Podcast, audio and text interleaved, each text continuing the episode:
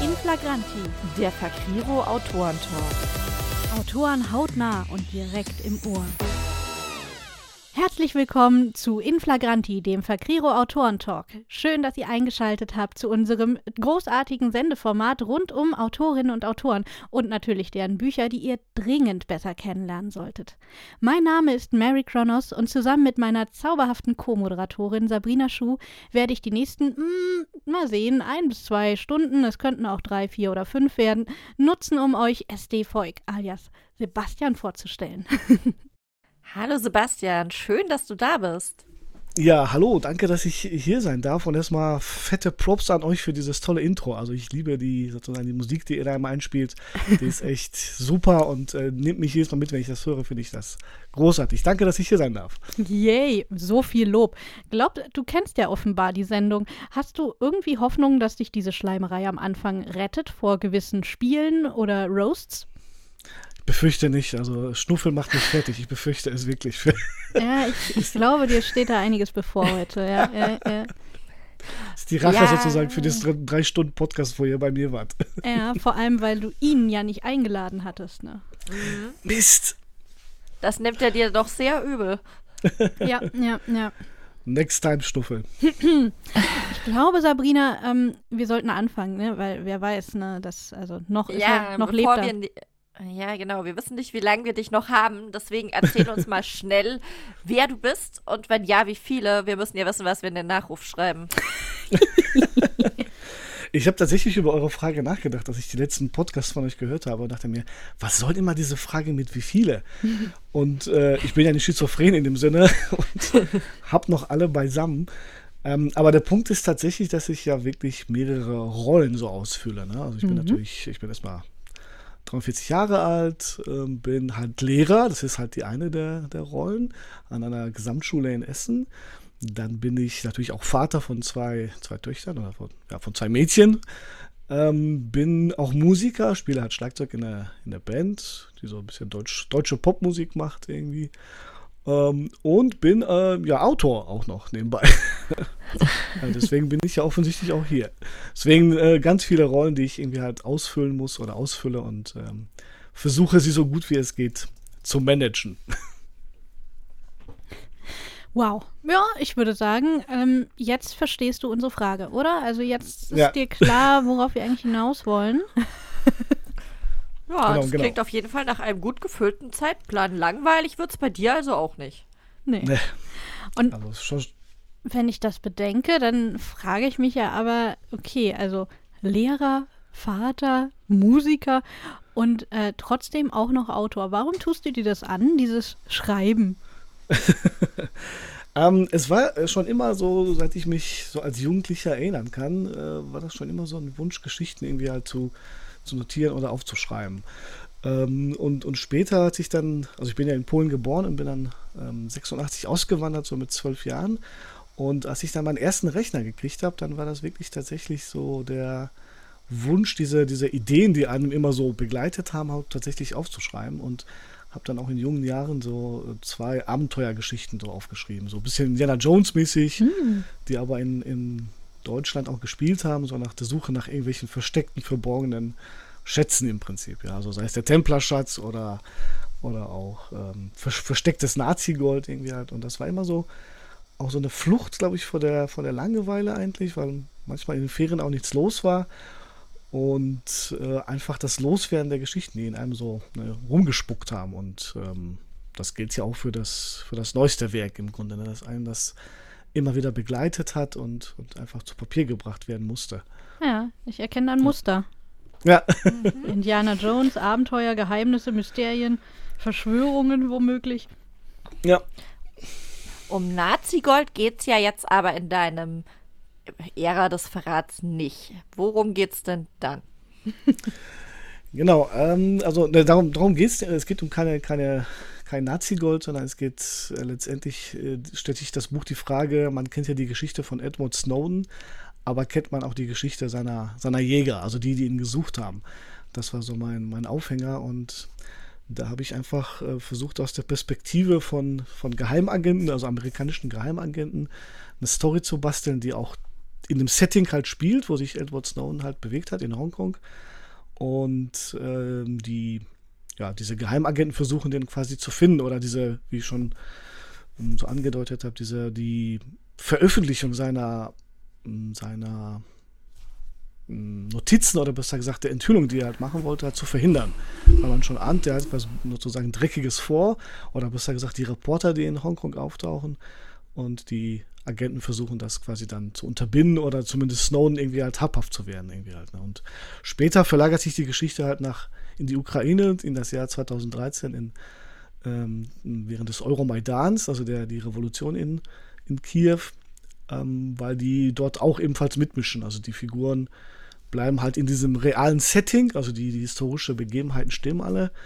Und ich werfe die einfach da rein und äh, versuche die da quasi dann durch diese schwierigen und turbulenten Zeiten zu, ja, zu begleiten und dem Leser auch so ein bisschen das halt zu zeigen, was damals so los war. Und, ja, zu begleiten, ne? So nennt man das ja. als Autor.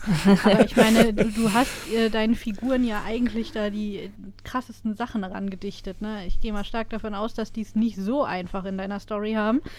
niemals, niemals. ja, ja, begleitet. Hm? Begleitetes Sterben nennt sich das für, für Protagonisten. Naja, naja, so viele sterben ja noch nicht in dem. Naja, okay, doch. Äh, ja. Ohne viel zu spoilern. Also gehen so, schon ein paar Hops. So viele sterben jetzt nicht. Moment, da und dann und. Naja, doch, okay. Wie wär's denn, wenn du uns einfach mal ein bisschen was daraus vorliest und wir uns selber den äh, so einen Eindruck über den einen oder anderen Toten verschaffen können. Sehr gerne, äh, kann ich machen, aber an der Stelle sozusagen, äh, wo ich die nicht äh, vorlesen würde, stirbt noch keiner. Vielleicht, ja, vielleicht in dem zweiten Teil, den ich vorlesen werde.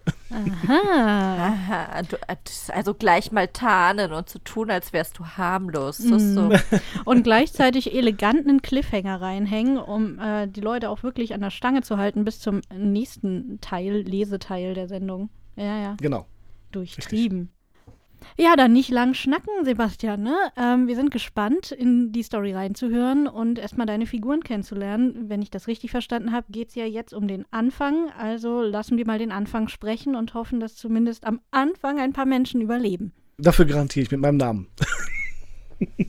du meinst den, den du zur Unkenntlichkeit abgekürzt hast. Genau. Na, naja, wenn man so ein bisschen recherchiert, findet man ja so ein bisschen raus, was, was hinter SD sozusagen sich versteckt. Ja, das also, sind ja die investigativen Fragen, die eigentlich auf jeden Fall noch ähm, so nebenbei in der Sendung kommen müssten, eigentlich, ne? Hongkong, Montag, 3. Juni 2013 gegen 21.30 Uhr. Mike, ich habe hier was Ungewöhnliches. Michael Corrigan, der Leiter des Special Collection Services Abteilung in der amerikanischen Botschaft in Hongkong, schaute von seinem Bericht auf. In der geöffneten Tür zum Büro stand Robert Clark, der Analyst in Corrigans Team. In der rechten Hand hielt er ein offenes Dossier und sein Gesichtsausdruck deutete an, dass es dringend war. Was gibt es? Wir haben aus den Staaten eine Meldung über die Ausreise einer Person erhalten, die bei uns auf der Watchlist des Heimatministeriums steht und die unter die Secondary Security Screening Selection fällt. Sie ist gestern in Hongkong angekommen. Corrigan nickte, neigte seinen Kopf zur Seite und forderte mit einem Handzeichen Clark auf, weiterzuerzählen. Es handelt sich um die amerikanische Dokumentarfilmerin Laura Poitras. Clark warf einen Blick in die Akte, die er in der Hand hielt. Als ich mir die Passagierliste des Fluges angeguckt habe, ist mir ein weiterer Name aufgefallen. In der Maschine saß ein Journalist, der unsere Regierung gerne in die Scheiße reitet. Corrigan streckte sich. Lass mich raten. Bart und Geldmann. Fast. Dann dieser Wichser James Risen. Ähnliches Kaliber, entgegnete Clark amüsiert. Es ist Glenn Greenwald. Sein Sitznachbar war ein Schotte namens Evan McEskill, beide investigative Journalisten vom Guardian. Corrigan kniff die Augen zusammen. Es war dem Amt schwül in Hongkong, die Hitze hatte ihn mürber gemacht und er hatte keine Lust, sich mit lästigen Journalisten zu befassen. Clarks Erwähnung von Glenn Greenwald verursachte bei ihm Durchfall und Erbrechen gleichzeitig. Sie bedeutete Arbeit eine Menge Arbeit, auf die Corrigan keine Lust hatte. Clark offensichtlich schon. Seufzend hiefte Corrigan seinen massiven, muskulösen Körper aus dem Sessel, ging zu seinem Sideboard, auf dem eine Karaffe mit Eiswasser stand, goss sich ein großes Glas ein und hielt es sich an die Stirn. Sein weißes Hemd von der Stange klebte an seinem Rücken und Rinnsale von Schweiß liefen hinter seinen Ohren den Nacken herunter. Die verfluchte Klimaanlage war mal wieder ausgefallen. Gierig trank er das Wasser aus. Dann fuhr er sich über sein breites, seit drei Tagen unrasiertes Gesicht und kratzte sich an seinem Kopf, der mit schwarzen, dichten Haaren bedeckt war. Seine zwei geladenen Sieg Sauer P250, die an dem Schulterpistolenhafter hingen, hatten Corrigan unter den Achseln wund gescheuert. Er kratzte sich an der Stelle mit der Wirkung, dass es noch mehr juckte.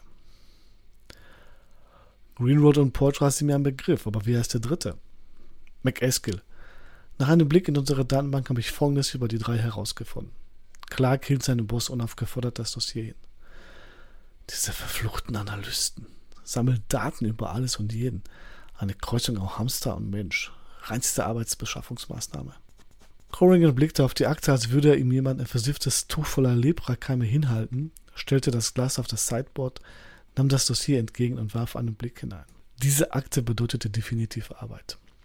Glenn Greenwald, Enthüllungs- und Investigativreporter, Homosexueller und Jude, wohnhaft in Rio de Janeiro, Anwalt, der sich mit Klagen gegen die Verletzung von Bürgerrechten beschäftigt, hetzt in seinem Blog gerne gegen die USA. Der Einsatz von Foltermethoden und Killerdrohnen passt ihm nicht. Evan McEskill, grauhaariger Schotte mit einem Aussehen eines sanftmütiges Onkels, der einem immer ein Aus ausgeben würde, in Wahrheit knallharter Investigativreporter aus Glasgow. In einem tief kalvinistisch geprägten Haushalt aufgewachsen, wo Aufrichtigkeit und der Glaube für die richtige Sache zu kämpfen bestimmt hohe Tugenden sind. Reporter für The Scotsman in Edinburgh und China. Scharfer Hund, der sich in eine Story verbeißen konnte und nicht loslassen würde, bis ein Scoop aufgedeckt war. Laura Poitras, Nestbeschmutzerin, attraktiv, aus Boston, mehrfach mit Preisen für ihre Dokumentation ausgezeichnet worden, vom Department of Homeland Security als terrorverdächtig eingestuft, was zum Secondary Security Screening Selection Eintrag in ihrem Reisepass führte. Corrigan roch an dem Dossier. Weißt du, wonach das riecht hier, Bobby? Brennendes Zeitungspapier, unter dem ein Haufen Hundescheiße liegt, das man von seiner Haustür auszutreten versucht. Genauso ist es, erwiderte Corrigan, verzog angewidert sein Gesicht und warf das Dossier auf seinem Schreibtisch. Das ist ein verfluchter Berg von Arbeit. Sind hier alle mit der Maschine gekommen? Ja, Flugnummer CX831 von Cathay Pacific aus New York. In Ordnung, kann alles Zufall sein, aber ich habe da ein ganz mieses Gefühl. Irgendeine Sauerei band sich da an. Corrigan fuhr sich müde mit der Hand durchs Gesicht. Es gehörte zu seinen Aufgaben, in den USA verdächtige Personen, die in seinen Zuständigkeitsbereich einreisten, zu überwachen. In Amerika hätte man Poitras am Flughafen richtig in den Mangel genommen. Vollständige Kontrolle aller Gepäckstücke, stundenlange Befragung, Aufgabe jeglicher Bürgerrechte. Aber wir sind ja leider in scheiß fucking liberalen Hongkong. Mir ist dieser Greenwald aus meiner Zeit beim CIA in Erinnerung geblieben, sagte Clark, rückte seine modische Ray-Ban-Brille zurecht strich sich anschließend mit der flachen Hand sein hellblaues Olymp-Luxor-Hemd aus seidenweicher Baumwolle glatt, das akkurat in einer passenden Businesshose aus der italienischen Topweberei Lacino Cerruti steckte und ihm insgesamt den legeren Look eines Businessmans auf Durchreise verlieh und nicht unbedingt den eines Analysten im Dienst der amerikanischen Geheimdienste. Er hat doch damals Scooter von die Scheiße geritten, oder? Corrigan nickte und nahm hinter seinem Schreibtisch wieder Platz. Durch Greenwalds Zeitungsberichte über die Plum-Affäre verlor Scooter seinen Job als Stabschef unseres allseits geliebten Witze Dickie Cheney. Plames Ehemann war US-Diplomat mit erstklassigen Beziehungen auf den afrikanischen Kontinent. Im Jahre 2003 sollte er dort für uns Hinweise nachgehen, ob Saddam Hussein Uran für den Bau einer angeblichen Atombombe gekauft hatte. Er fand nichts, weil Saddam nach 1993 nie vorhatte, eine Atombombe zu bauen. Im Sommer 2003 schrieb Plains Ehemann in der New York Times einen Artikel, in dem er Bush bezichtigte, uns allen bei der Rede der Nation ins Gesicht gelungen zu haben. Ein paar Leute aus der Agency, die Bush verschuldigt waren, haben Informationen über die Geheimdiensttätigkeit von Valerie Plame an verschiedene Zeitungen durchgehen lassen, was sie letztendlich den Job gekostet hat. Angeblich hat Dickey die Enttarnung persönlich angeordnet und entgegnete Clark. Als das rauskam, musste jemand den Kopf dafür hinhalten. Dickey konnte man ja schlecht feuern. Scooter schon. Ach, dem ist doch nichts passiert, winkte Corrigan ab. Als Jenny Stabschef und bekennender Arschkriecher wurde er wegen Behinderung der Justiz und Meineids zu nur 30 Monaten Haft und 250.000 Dollar Strafe verurteilt, um später von Dubia begnadigt zu werden. Freunde in der Regierung zahlen sich halt immer aus. Corrigan blätterte in der Akte. Und wer Scooter so richtig schön in die Scheiße geritten hat, war damals dieser Grant Greenwald. Der Typ bedeutet nur Ärger. Kennst du schon den? Kaum ein schwuler Jude, ein Schotter und eine Landesverräterin nach Hongkong. Wo ist die Pointe? Gibt keine. Bedeutet nur nervige Arbeit für uns. Clark zuckt er mit den Schultern. Ist unser Job. Was willst du sonst tun? China-Fraß essen und in seiner leeren Bude hocken? Und dir wieder die Knarre in den Mund stecken, weil du im Irak Scheiße gebaut hast? Dir die Haut wundscheuern unter der brühend heißen Dusche, um den klebrigen Geruch des Todes abzuwaschen? Danke, Mr. Clark, grunzte Corrigan. Ich gucke mir die Sache genauer an und melde mich bei Ihnen. Clark glotzte.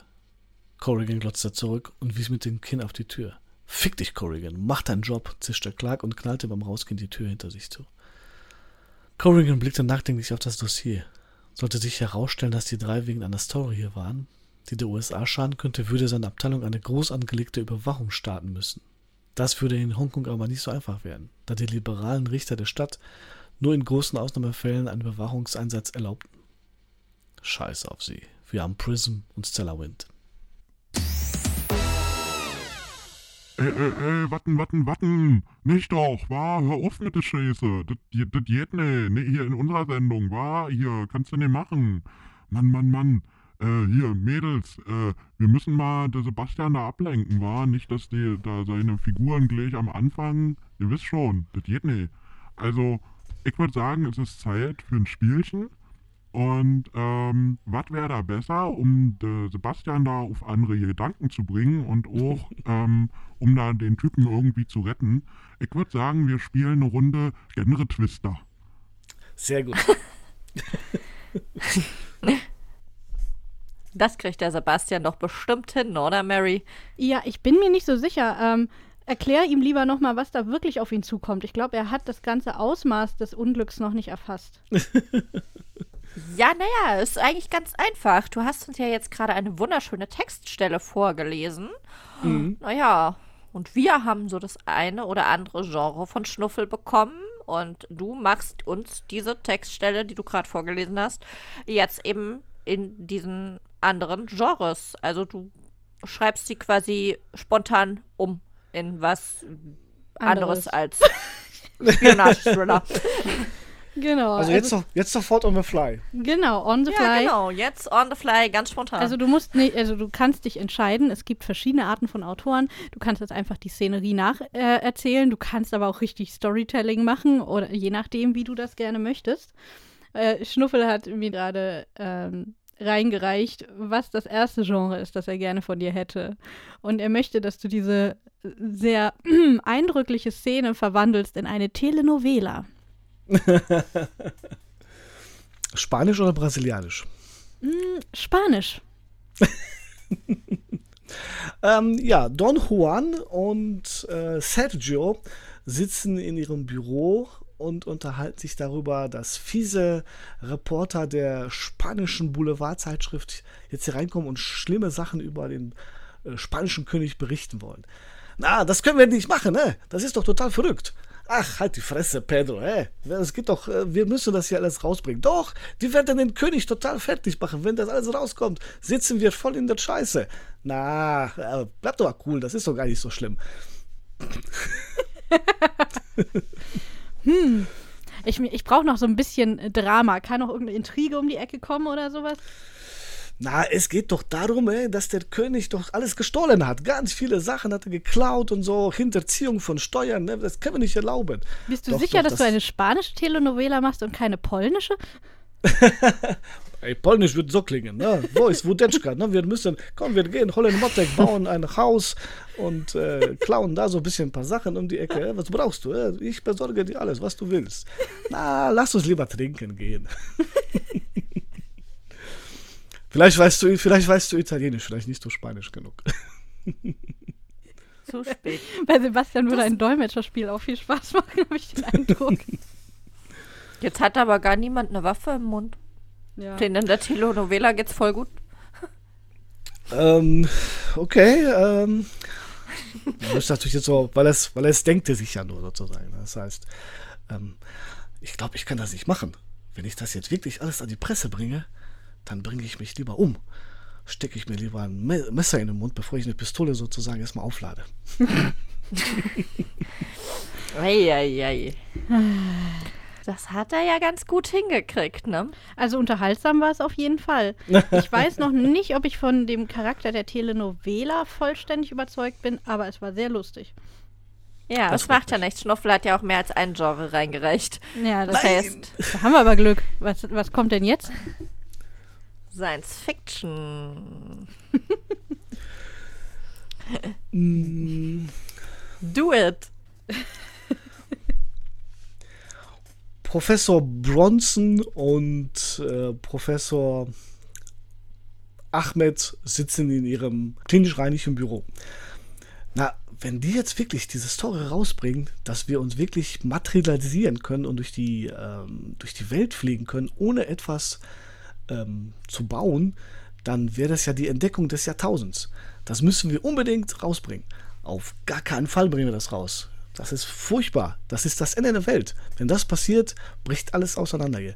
Na, das ist doch alles nicht so schlimm. Ja, wenn wir, das ist die Erfindung der, äh, die Revolution unserer Welt. Wir müssen das auf jeden Fall an alles ausbringen. Bevor das passiert, stecke ich mir lieber eine Pistole in den Mund. Auf gar keinen Fall. So nicht.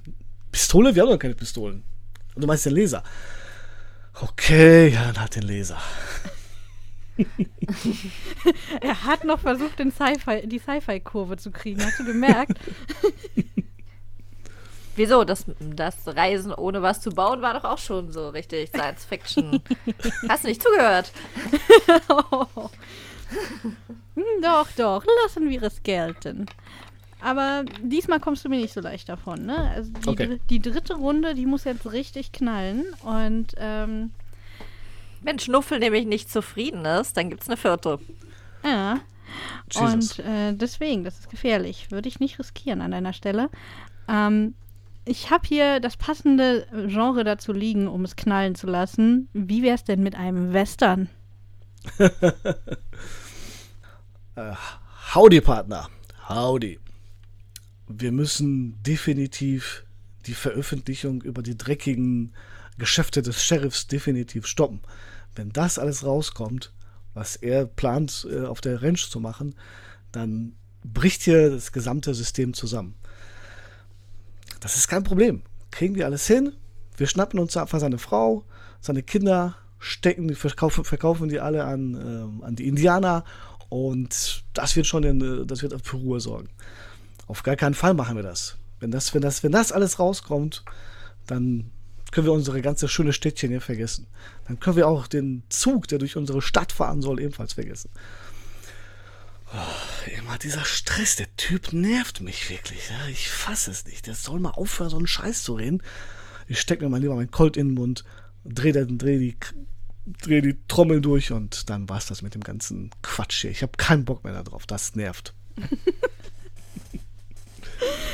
Ah, es läuft irgendwie immer auf Sterben hinaus. Ich weiß auch nicht. Na, ihr wolltet doch den, die Szene mit dem, mit dem Colt. Ja, das haben wir nun davon. Hm. Ja. Ja, Sabrina braucht Sterben und Tod und Verderben. ja, natürlich. Jetzt wär's wieder ich. Einer muss doch schuld sein. Schnuffel hat sich das ausgedacht, nicht ich. Ich, hab mir ja nicht ausgedacht, war. Ich war ja nicht dabei. Das wart ihr, alles.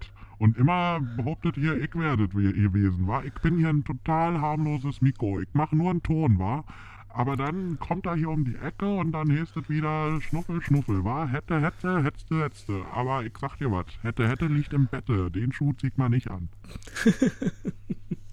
Schnuffel, bist du jetzt zufrieden? Naja, ich sag mal, das das passt schon, war. Wir haben ja noch eine Runde. ich freue mich schon.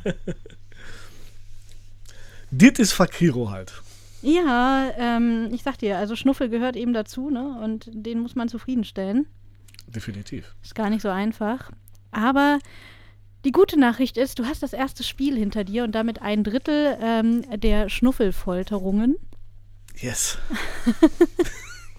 und kannst dich jetzt zurücklehnen, während wir dir investigative Fragen stellen, damit dir nicht auffällt, was du alles ausplauderst.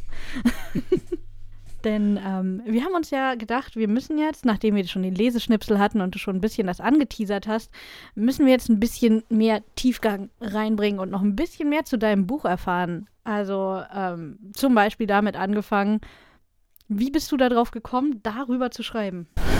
Ja, das war das war eine abgefahrene, wie soll man sagen, ein abgefahrener Gedankengang. Also ich ähm, bin natürlich als Politikwissenschaftler, habe ich mir, oder als Kind der 90er auch, habe ich mir natürlich äh, die Frage gestellt, warum plötzlich irgendwann so riesengroße Spannungen zwischen, zwischen ähm, ja, dem Westen, würde man sagen, halt, ähm, speziell Amerika und halt Russland gekommen ist. Ja, also es, wir hatten ja, wenn ihr euch vielleicht daran erinnert, ihr seid ja so ungefähr mein Jahrgang, hatten wir natürlich den Kalten Krieg und wir hatten dann auch irgendwann mal in den 90ern so eine Entspannungs- ähm, würde man sagen, Zeit, ja, wo, wo Russland jetzt nicht wirklich so als der böse äh, Feind auf der anderen Seite stand, sondern dass man versucht hat, sich halt anzunähern. Und plötzlich ist das irgendwie alles zusammengebrochen.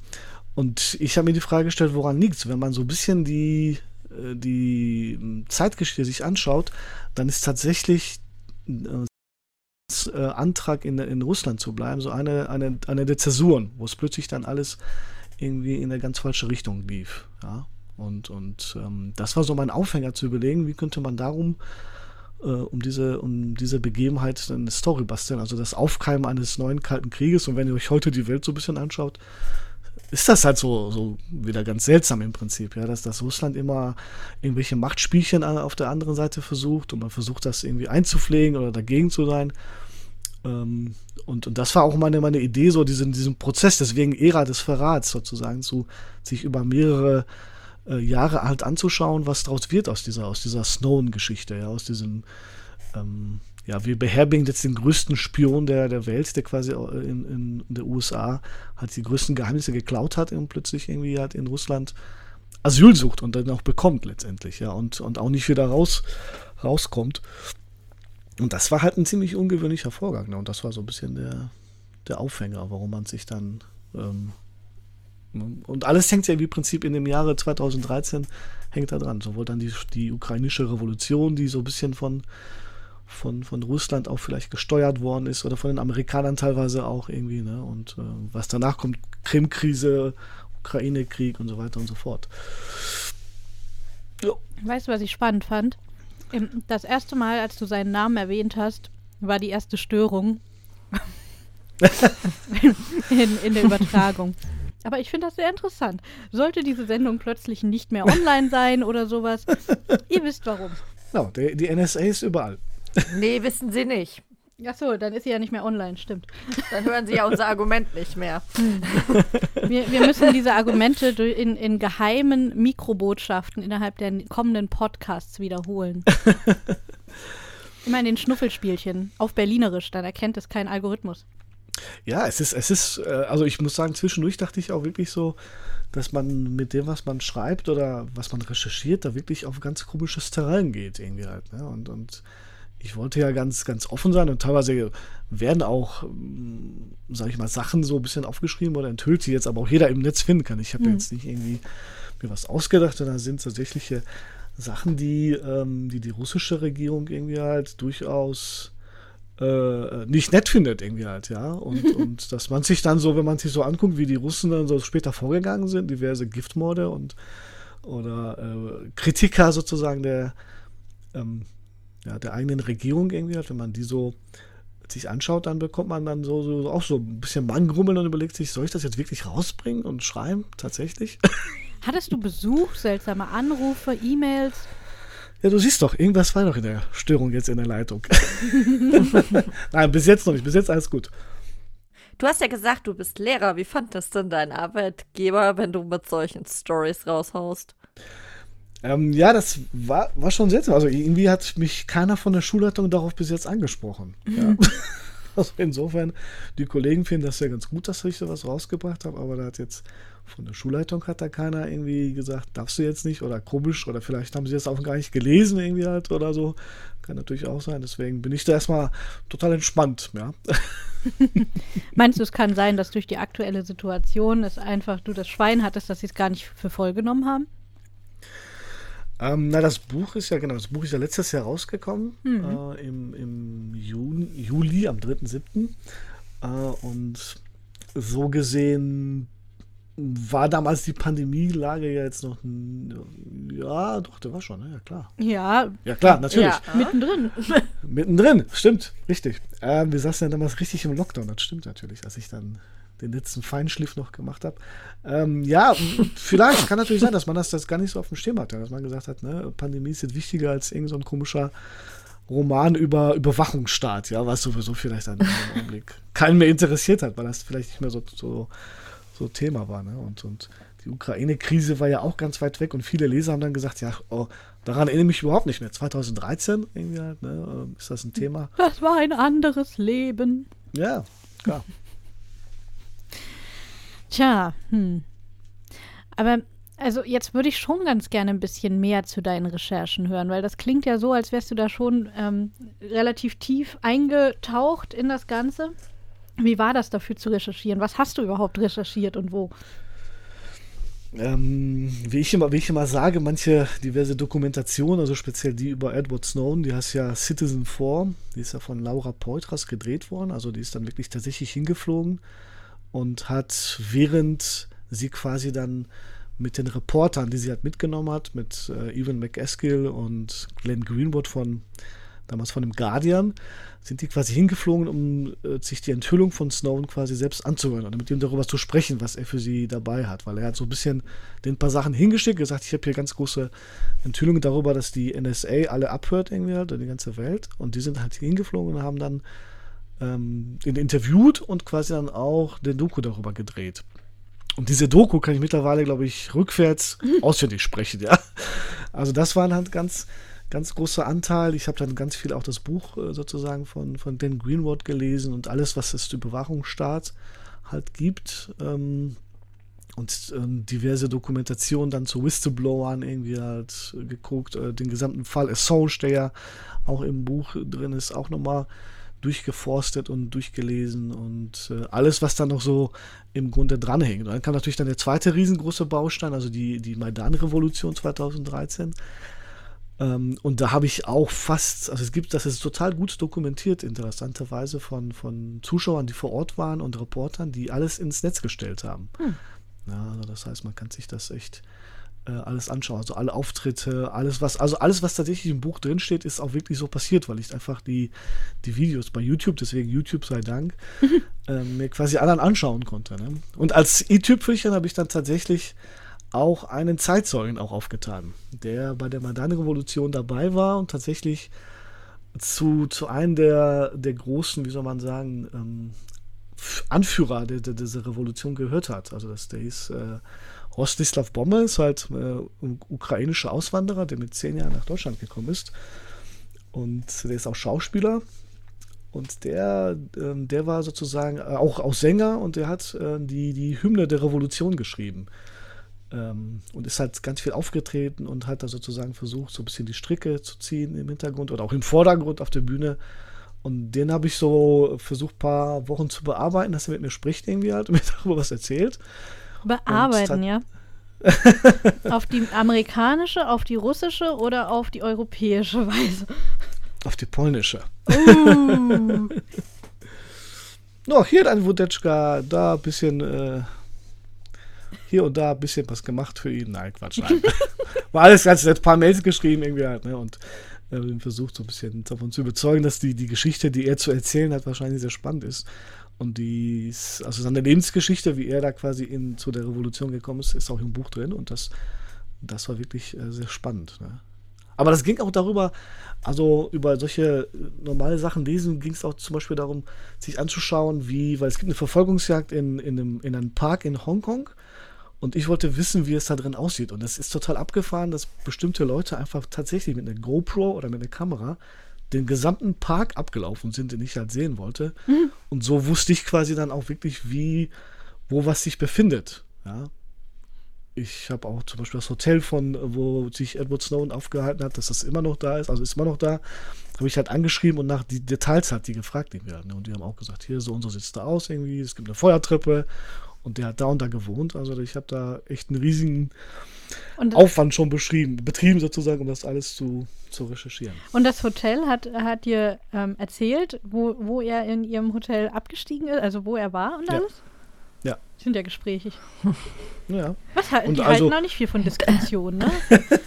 Na gut, es war, ich war, es war ja auch ähm, jedem bekannt, wo der halt war. Ne? Das ist ja dann später selbst rausgekommen und in diversen Büchern ist das auch drin. Aber die haben das bestätigt. Aber mir ging es dann darum im Prinzip, ne, wie, wie war das, als er dann da war? Irgendwie halt, wie, ähm, wie war die Lage des Zimmers und so und ähm, Details generell, irgendwie halt, die man vielleicht aus dem Film jetzt nicht so sehen konnte. Und ja.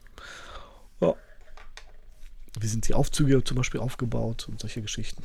Hm. Krass. Ja. I like. Ich, Ich mag das. Ich liebe Menschen, die so viel Rechercheaufwand Ja. betreiben. Me too, me too. und tatsächlich ähm, finde ich das total spannend und faszinierend, weil ich mich frage, wie viel Wissen du dir angeeignet hast, das nicht in deinem Buch steckt, weil wir alle wissen, dass wir alle mehr recherchieren, als wir am Ende benutzen können. Also die, die Frage, ich weiß nicht, ob die noch vielleicht kommen wird. Also ich, ähm, wenn ich eure letzten Folgen gehört habe zum Thema Lektorat, ja, ich weiß nicht, ob die Frage noch kommt. Aber ich kann natürlich sagen, dass letztendlich das, was im Buch drin ist, sind nur noch 20 Prozent was dem von, von dem, was vorher drin war. Ja, also ich, äh, klar, ihr kennt das ja auch, ne? Man muss halt viele Sachen streichen, aber ich musste auch so viel dann wirklich wissen und, und Hintergrundinformationen, die, für, die in dem Augenblick, wo ich die auch aufgeschrieben habe, für mich total super wichtig waren. Aber die haben einfach die gesamte Story ausgebremst irgendwie halt und letztendlich äh, zu nichts Gutem geführt oder die Leute einfach abgelenkt oder einfach gelangweilt auch teilweise. Und das war natürlich dann so diese, wie man so schön sagt, als Lehrer didaktische Reduktion. Ja? Oha. Sag mal, welche Fächer unterrichtest du? Ähm, ich habe ja eigentlich Geschichte und Politik studiert, aber so im Laufe der Zeit entwickelt man sich zu so einem Allrounder. Also ich habe zwischendurch, weil ich zum Beispiel eine fünfte Klasse übernommen habe und die haben bei uns keine Politik und Geschichte. Und dann ist jetzt, was kannst du denn noch so machen? Ach ja, ich könnte Religion machen. Ja, ich bin ja ne, Pole und katholisch, äh, irgendwie als streng katholisch erzogen, könnte ich ein bisschen was da machen und ich könnte auch Erdkunde zwischendurch machen. Dann habe ich Informatik auch noch, weil ich mich mit dem Computer gut auskenne, das auch noch machen. Bisschen Wirtschaft, bisschen so wie und so in der Oberstufe. Also das heißt, ich. In äh, welchem Bundesland muss man leben, in dem man sämtliche Fächer unterrichten darf, auch die, für die Essen man hat er doch gesagt, drunter, Ja. oder? In Stimmt. Nordrhein-Westfalen. nein, nein, aber es ist tatsächlich so. Ich Zwischendurch glaube, habe ich ich auch. muss umziehen. Also, Ich habe zwischendurch auch Englisch unterrichtet, weil es dann hieß irgendwie halt, äh, ja, hier, wir brauchen da Leute, der ist jetzt krank irgendwie halt, kannst du mal für fünf, sechs Wochen hier Englisch unterrichten. Ja, okay, komm her, komm. Mache ich auch. Ja, Mary, wir wohnen im falsch, in den falschen Bundesländern, oder? ja. Ich könnte nur Rallye unterrichten, dann hört es auch schon auf. Ja, man, ich meine, Philosophie das, vielleicht. was man, den, was man den beibringt den Kindern, ist es letztendlich, ähm, mh, ja, also es ist natürlich schon wichtig, klar, die Didaktik ist halt wichtig, aber letztendlich ähm, denke ich mir, dass das vieles so Allgemeinwissen ist, dass das jeder von uns vielleicht verm vermitteln könnte. Man liest sich da rein und dann guckt man einfach. Ja, na klar. Ich glaube, wenn man ein guter Lehrer ist, kann man sehr viel puffern, was auch jenseits des eigenen Fachbereichs liegt. Auf jeden Fall. Und gerade so vielleicht noch in den unteren Klassen. Also wenn man jetzt hingeht und sagt, euer Englisch, Abiturniveau, weiß ich nicht, ob das dann so cool kommt Richtig. als Geschichtslehrer, aber so in der fünften oder so, da geht das dann ja noch eher. Ja. Mann, Mann, Mann. Könnte, man könnte bestimmte Fünfklässler verkaufen, auch wenn man wollte, dass die Erde eine Scheibe ist. Ne? Könnte man den auch noch verkaufen. So Flat Earther würden da bestimmt vielleicht noch Nee, eine also mein, Chance haben. mein Neffe ist in der fünften Klasse, der ist gut aufgeklärt. Der, der würde da, dir, also der glaubt dir auch nicht alles. nee, nee, nee. Sag mal, so abschließend zu deiner Geschichte, sag doch mal, wer ist dein Lieblingsspion? Das ist eine gute Frage. Juhu. Also sagen wir mal abseits deiner Geschichte. Natürlich ist dein Spion dein Lieblingsspion. Wir wissen natürlich, dass das der beste aller Spione ist.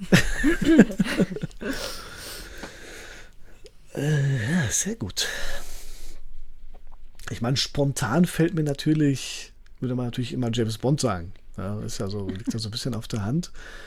Ähm, aber ich, ich finde auch die, die Vorgehensweise und die Aktionen, die Tom Cruise immer spielt. Oh, ja. ja. in, in sozusagen in äh, Cobra übernehmen sie oder äh, Mission Impossible sozusagen. Also Ethan, Ethan Hunt Hand, ja. ich finde, alles, was er quasi dann so verkörpert und, und, und wie er halt so unterwegs ist, finde ich, finde ich noch ein bisschen beeindruckender als, als Bond, weil Bond hat immer so dieses, dieses britische, ach ja, äh, ne, dieses, dieses Leimorante so ein bisschen irgendwie halt und, und, und chauvinistische. Und, ja, oder? Er, er darf sich noch so aschig und arschig genau. und, und frauenfeindlich verhalten. Es ist ja ein Brite und das ist James Bond, der darf das.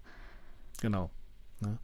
Also ich finde, ich finde natürlich, Danny Craig hat, hat den Bond schon super, also auf eine andere Weise verkörpert, irgendwie halt schon so ein bisschen noch, noch extremer irgendwie halt als, als Roger Moore zum Beispiel oder, oder auch ähm, schon Connery irgendwie halt, ne? Aber ich finde, also ich finde Ethan Hunt, also speziell auch Tom Cruise, finde ich halt, also von den, von den technischen Gadgets, von der Idee, irgendwie halt alles durchschauen und fünf Schritte vorwärts zu planen, irgendwie halt. Ich mag ihn auch als, ja. als Jack Reacher, wobei das ja kein Agent ja. in dem Sinne ist, sondern eben ähm, Militärpolizist, aber trotzdem. Das ist auch so eine, so eine Rolle, die sehr für ihn gemacht ist, quasi. Ja, definitiv. Also ich entscheide mich für Ethan Hunt. Finde ich gut. Ah, und ähm, wäre denn so ein Spionleben was für dich? Würdest du das auch machen wollen? Oder bleibst du lieber beim Lehrerjob? Hm. Ich glaube, ich würde das nervig nicht durchhalten. Ja. ich, also dieses, dieses mysteriöse, irgendwie halt vielleicht auch brutale, irgendwie halt, oder, oder auch was, was sehr oft so durchscheint, also wenn man sich zum Beispiel die so Homeland anschaut, ne, ist ja auch so eine, so eine typische Spionagegeschichte, ähm, wo, wo, wo man wirklich mit einfachen Griffen vielleicht oder auch vielleicht nicht einfach erscheinenden Griffen eine gesamte, wie soll man sagen, Regierung vielleicht stürzen könnte, indem man die richtigen Leute an die richtige Position setzt und sie aber auch emotional erpresst. Ja, also das heißt, äh, das, das Spionagetun hat immer, immer was damit zu tun, dass man Leute an, an bestimmte Grenzen bringt, irgendwie halt, oder sie in eine bedrohliche Situation bringt, um an bestimmte Informationen zu kommen oder etwas zu steuern, irgendwie halt. Mhm. Ne? Hm. Und, und, und äh, ich glaube, das finde ich halt das perfide und ich glaube, das, das möchte ich gar nicht sein. Dass man manipulativ ist irgendwie halt und, und teilweise auch vielleicht zu, zu extremen Zwecken oder Mitteln greifen muss, um etwas zu erreichen. Ja, also wenn mir jetzt so, so 24 auch, ne, die Serie, die, die ja letztendlich auch mit sowas mit, mit damit spielt, das war eine andere Art von Geheimorganisation, aber auch. Ne, also ähm, Jack Bauer geht ja dann auch über Leichen irgendwie halt und ist bereit, Leute zu foltern, um an, an sein Ziel zu kommen, letztendlich irgendwie halt. Ne? Und das finde ich halt immer. Ich glaube, das könnte ich nicht. Habe ich lieber Lehrer. Kann ich ein bisschen was erzählen. Und, ähm, du folterst lieber Schüler und bringst sie an ihre Grenzen. Oder lässt dich naja, von den Schülern foltern, je nach Altersgruppe. So sieht's aus, ja, so ist die Wirklichkeit. Wir foltern ja niemand, wir werden ja nicht ständig gefoltert.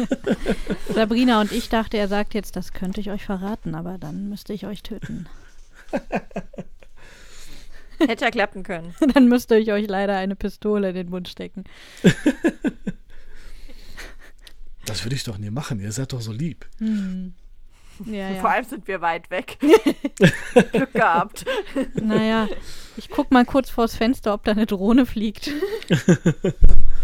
Also wenn man anfängt mit, mit Sebastian über solche Bücher zu reden, muss ich ja schon sagen, ne, dann, dann kommt so ein bisschen so dieser Verschwörungsgroove durch. Ne? Dann wird man so ein bisschen ja. paranoid und guckt sich doch dreimal um. Ich habe ja jetzt doch noch eine Frage. Ja, klar. Hm. Ich meine, so, du hast gesagt, du hast ganz viel auf YouTube recherchiert. Ich meine, YouTube-Recherchen haben ja momentan nicht so gerade den besten Ruf aus mhm. bestimmten Gründen. Ne? Mhm. Und äh, wie reagieren denn Leute darauf, wenn du jetzt sagst, oh ja, ich habe mich da bei YouTube informiert? Also das ist ja jetzt inzwischen nicht mehr unbedingt das anerkannte Recherchemittel der Wahl.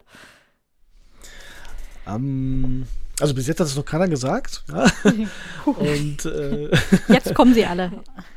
Der, der, Punkt ist, der Punkt ist einfach der, dass äh, diese Bilder, die da einfach, oder diese Videos, die ich mir angeschaut habe, also meistens dazu gedient haben, diese Stimmung einzufangen. Oder wie war es dann halt vor Ort? Und diese, diese Videos waren ja auch alle zum, also fast alle unkommentiert. Das heißt, es hat einfach sich, äh, wie gesagt, speziell in der Ukraine, auf dem Maidanplatz, während der, während der Revolution haben sich Leute einfach hingestellt und haben das alles einfach gefilmt, ohne das irgendwie mit Ton zu unterlegen. Und, und Damit man ihre Stimmen nicht erkennt? Na, naja, das ist gar nicht mal so eine scherzhafte Frage. Kann ich mir vorstellen, dass das durchaus der Sinn dahinter Und dann war. stellst du es auf YouTube total naja, safe. Wahrscheinlich nicht von deinem Computer aus. Na, ich glaube, dass das damals, also 2013, noch gar nicht so, ähm, noch gar nicht so präsent war, dass man da irgendwas zu befürchten hatte. Ich glaube, die Leute wollten damals das Ganze einfach dokumentieren oder einfangen. Und ähm, letztendlich, klar sind die, sind, sind die Bilder teilweise halt wirklich extrem irgendwie halt. Ne? Wenn er zum Beispiel äh, was ich auch in dem Buch halt drin habe, ist, äh, wenn er ähm, Rechtsradikale oder eine bestimmte Gruppe von von Hooligans letztendlich versucht, so ein Gebäude zu stürmen irgendwie halt und sich dann mit, mit, den, mit den Polizisten anlegt, die dann quasi dann vor Ort stehen und das zu beschützen versuchen, sind das wirklich schon extreme Bilder irgendwie halt, ja, die, die, hm. die, die einen total lange auch nicht loslassen, weil man dann wirklich total erschrocken ist von, von dieser Vehemenz oder von der Gewalt irgendwie halt, die davon von dem Moment ausgeht. Ähm, und, und diese Bilder sind wirklich total apokalyptisch teilweise. Also wenn man sich äh, die YouTube-Videos oder auch äh, Reportagen darüber anschaut, ist das tatsächlich ähm, erschreckend, was damals da 2013 abgelaufen ist. Ne? Hm. Ähm, und also es diente, ja, letztendlich sind die wirklich zum großen Teil teilweise echt unkommentiert und, und geben da einfach, fangen die Situation einfach total äh, normal, also natürlich in Anführungszeichen halt ein. Ne?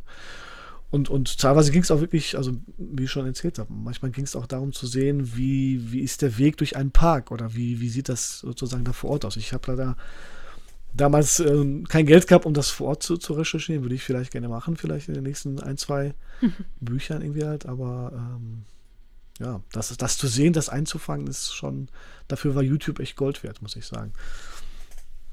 Ja, Stimmung ähm, sind, glaube ich, auch eine ganz wichtige Sache innerhalb der Recherche. Es sollte ja nicht, es geht nicht nur um Fakten, es geht auch darum, ein Gefühl für ja. diese Situation zu bekommen, oder? Genau. Ja. Also, also eine Szene ist, ist zum Beispiel dann, ähm, wird am, am dem vierten Samstag im, im November wird halt immer der Tod, äh, ja, man sagt ja immer den, an die Toten des äh, Hungerholocaust in der Ukraine erinnert. Ja, also im Jahre 2000 äh, 1920, 21 äh, hat damals der russische ähm, ja, Anführer, also Stalin letztendlich, hat die halbe ukrainische Bevölkerung zu, äh, zu Hungertod sozusagen verdammt, weil er einfach den Bauern all ihre Geräte weggenommen hat. Ne? Also wer für den Kommunismus nicht arbeiten wollte, wurde halt einfach, hatte halt nichts mehr, womit er seine Felder bestellen konnte. Und da sind fast 17 Millionen Menschen quasi daran gestorben, ja, weil die einfach verhungert sind. Und daran wird halt in der Ukraine erinnert. Und diese Szene, die da quasi auch wirklich aufgenommen wird auf YouTube, ähm, wie, wie das, wie dieses, dieser Gedenkgottesdienst oder Tag besser gesagt begangen wird in der Ukraine, der quasi auch mitten in der Revolution stattfand, ist halt schon beeindruckend. Ja, also was da sozusagen für, für, also allein durch die, durch die Bilder ist halt eine, eine absolute, unfassbare Emotionalität dann quasi in YouTube ähm, quasi dann aufrechterhalten oder transportiert irgendwie halt. Ne? Und dafür war das wirklich Gold wert, wenn man das nirgendwo sonst so gesehen hat irgendwie. Ich habe das in keiner Dokumentation gefunden oder gesehen. Deswegen YouTube an der Stelle cool gemacht, gut gemacht. Kann, kann auch mal hin, hinhauen, kann auch mal klappen. Ähm, ist es, wenn ich das, wenn ich das so höre, ist es ähm, vielleicht auch für dich, also geht es nur ums Unterhalten dir bei deiner Story oder ist es schon auch so, dass du, äh, dass dich diese Recherchen so geprägt haben, dass du da was weitergeben willst, zeigen willst? Ich sag mal, der, der erste Gedanke war natürlich dann immer tatsächlich dieses, ähm, wie kann ich das erklären, was gerade derzeit in der Welt passiert? Oder warum, also als ich damals angefangen habe, für das Buch zu recherchieren, war das ja so 2000 also schon 14 im Prinzip, 2014, 15, wo ich mir gesagt habe, warum ist jetzt das alles so komisch hier irgendwie halt? Mhm. Und der, der, der erste Gedanke war tatsächlich der, der Welt oder den Menschen zu erklären, warum das jetzt so ist, wie es ist. Ja, das ist natürlich, dass die Recherche ein bisschen länger gebraucht hat, irgendwie halt, und das Buch zu schreiben, fast sechs Jahre gedauert hat, irgendwie halt, ist das eine andere Geschichte. Aber vieles wiederholt sich ja. Also, ne, also mir haben zum Beispiel einige Leute gesagt, die, die das Buch gelesen haben, damals war die, ähm, hatten wir in der in Weißrussland ebenfalls eine ähnliche Situation, wo, wo die Bevölkerung quasi dann auf eine Art und Weise einen Protest versucht hat gegen, gegen Lukaschenko, also gegen den, äh, die, äh, den Diktator letztendlich, den, äh, den weißrussischen. Und da haben gesagt, ja, das erinnert mich total an ein Buch, weil du das ja ähnlich beschrieben hast. Oder diese, diese Auslösesituation oder diese Beweggründe, warum man auf die Straße geht, um sich gegen die Machthaber zu erheben, ist ja dort ähnlich oder fast das, fast, fast, fast das Gleiche gewesen im Grunde. Ne? Mhm. Und also das, das, also ich würde sagen, klar, natürlich geht es um, um Spannung, Unterhaltung irgendwie halt, aber auch irgendwie um vielleicht hinter viele Sachen dahinter zu blicken. Also es ist nicht nur diese, diese Ukraine-Geschichte, die, die, die ich versucht habe zu erklären, sondern auch hier Überwachungsstaat, ja. Also, ne, das ist ja, das, das, der erste große Teil ist ja wirklich dann zu sagen, wir laufen alle mit einem Handy durch die Gegend und da muss man uns keiner vorher chippen, irgendwie halt durch eine, äh, durch eine Impfung. Wir haben alle eine Wanze eh schon am Start, ja. So oder so. Und das hat ja Snowden damals auch ja auch auf, letztendlich aufgeklärt. Äh, wir werden alle ständig äh, durch unsere Handys kontrolliert, abgehört und, und überwacht letztendlich. Ja, dann braucht es keinen komischen Chip. Der ist schon in uns. Oder bei uns. ja, äh, also wenn ich bedenke, dass wir eigentlich alles Mombis sind, die ihre Smartphones nicht mehr weglegen, trifft das mit dem In uns schon fast zu, ne? Ja, ja, klar. Meine, der Punkt ist der, Leute beschweren sich darüber, dass, dass, sie, dass sie in der Stasi sozusagen, dass die Stasi sie jahrzehntelang überwacht hat, irgendwie, ne, in, äh, in der DDR, aber stellen sich eine Alexa in ihr Zimmer. Ja. ja. Das ist, ist, ja jetzt nichts anderes. Ich, ich habe ja? öfter gedacht, Mensch, das wären so glorreiche Zeiten für die Stasi aktuell ja, einfach. Die, die, die, würden das so feiern. Also Snowden hat mal gesagt, der hat ja direkt ja im Herzen sozusagen der NSA gearbeitet und war ja in sehr hoher Position auch. Der hatte Zugriff auf alles und er hat auch in seinem Buch geschrieben, wenn er gewollt hätte, hätte er innerhalb eines Tages die NSA komplett abschalten können. Ja, also der hatte so viel Zugriff letztendlich auf alles und der hat gesagt, als, als damals Apple das Smartphone sozusagen vom Markt geschmissen hat, haben alle in, in, in der NSA-Zentrale geklatscht, weil es das sozusagen war. Die konnten viele Handys nicht cracken oder zumindest halt ähm, hacken letztendlich, ja. Aber als, als Apple das rausgebracht hat, haben wir gesagt, jo, Jetzt haben wir genau die Bewachungsstruktur, die wir vorher nicht hatten und so. Und jetzt, jetzt können wir alles, was wir wollen, kontrollieren überwachen. Und äh, ist die Überweisung an Apple dann schon rausgegangen? Oder? das weiß ich nicht. Wahrscheinlich schon. Mann, Mann, Mann. Sabrina, wir müssen, glaube ich, uns ein bisschen cooldownen. ja, ich glaube auch nicht, dass, nicht, dass unsere Hörer sich noch die Fingernägel abbeißen oder sowas und äh, irgendwann nur noch auf Fleisch nagen.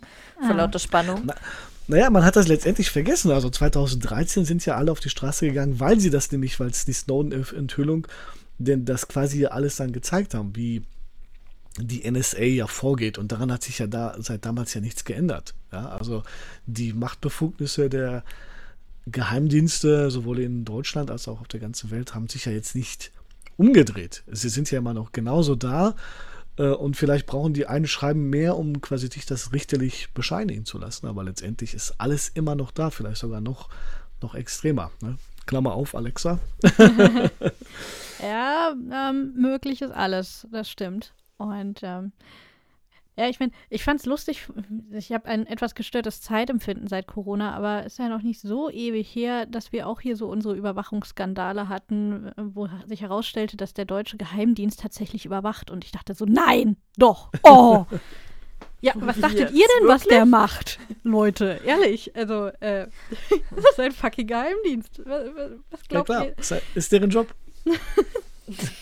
ich meine, das ist halt so, als würde ich mich aufregen, dass, weiß ich nicht, die Müllabfuhr den Müll abholt. Das ja, well. ja der, vielleicht, der vielleicht spannende und entscheidende Punkt ist, dass man natürlich irgendwann mal einen Anlass braucht, um jemanden zu überwachen. Ja? ja. Das war zumindest früher so. Aber seit dem 9. September hat man es quasi dann für viele den Freibrief oder für viele Geheimdienste den Freibrief geöffnet und gesagt, überwacht alles. Wir wollen alles von jedem überall jederzeit wissen. Und wir sammeln einen riesigen Haufen sozusagen an Informationen und versuchen dort drin quasi dann die eine goldene zu finden. Das Problem ist natürlich, dass diese riesige Datenmenge irgendwie halt verarbeitet werden muss, ja. ja. Und da hat sich die NSA dann halt äh, diverse Tools gebaut, mit denen sie halt alles filtern können. Aber es wird es wird jedes Gespräch, alles wird halt irgendwie, ne, jede E-Mail wird halt überwacht irgendwie halt und das ist nun mal die Tatsache. Wir schicken auch regelmäßig Grüße raus, wenn Sabrina und ich zu lange telefonieren, fragen, ob noch was unklar geblieben ist, ob wir noch mal was erklären sollen. Schöne Grüße an die NSA an der Stelle. genau, wir grüßen aber mal alle Geheimdienste so zwischendurch. auch die Deutschen natürlich, nicht nur die NSA, weil. Den russischen ja auch noch, genau. Genau, wir, wir, müssen, wir, wir dürfen, wir müssen alle gleich behandeln. Nicht, dass uns dann einer vielleicht schlechter gesonnen ist als der andere. äh, Wenn wir schon Werbung machen, auch schöne Grüße an den israelischen Geheimdienst. Was? Die sind hier seit wann? Moment, das müssen wir überprüfen. und woher wissen die das? Ja, ähm, wenn ihr, lieben Geheim Geheimdienste, häufiger Sabrinas und meine Twitch-Kanäle gucken würdet, dann würdet ihr wissen, dass ich alles weiß. Immer. Ähm, also es ist eigentlich, ich brauche halt keinen Geheimdienst. Ich weiß es einfach. Fragt unsere Zuschauer.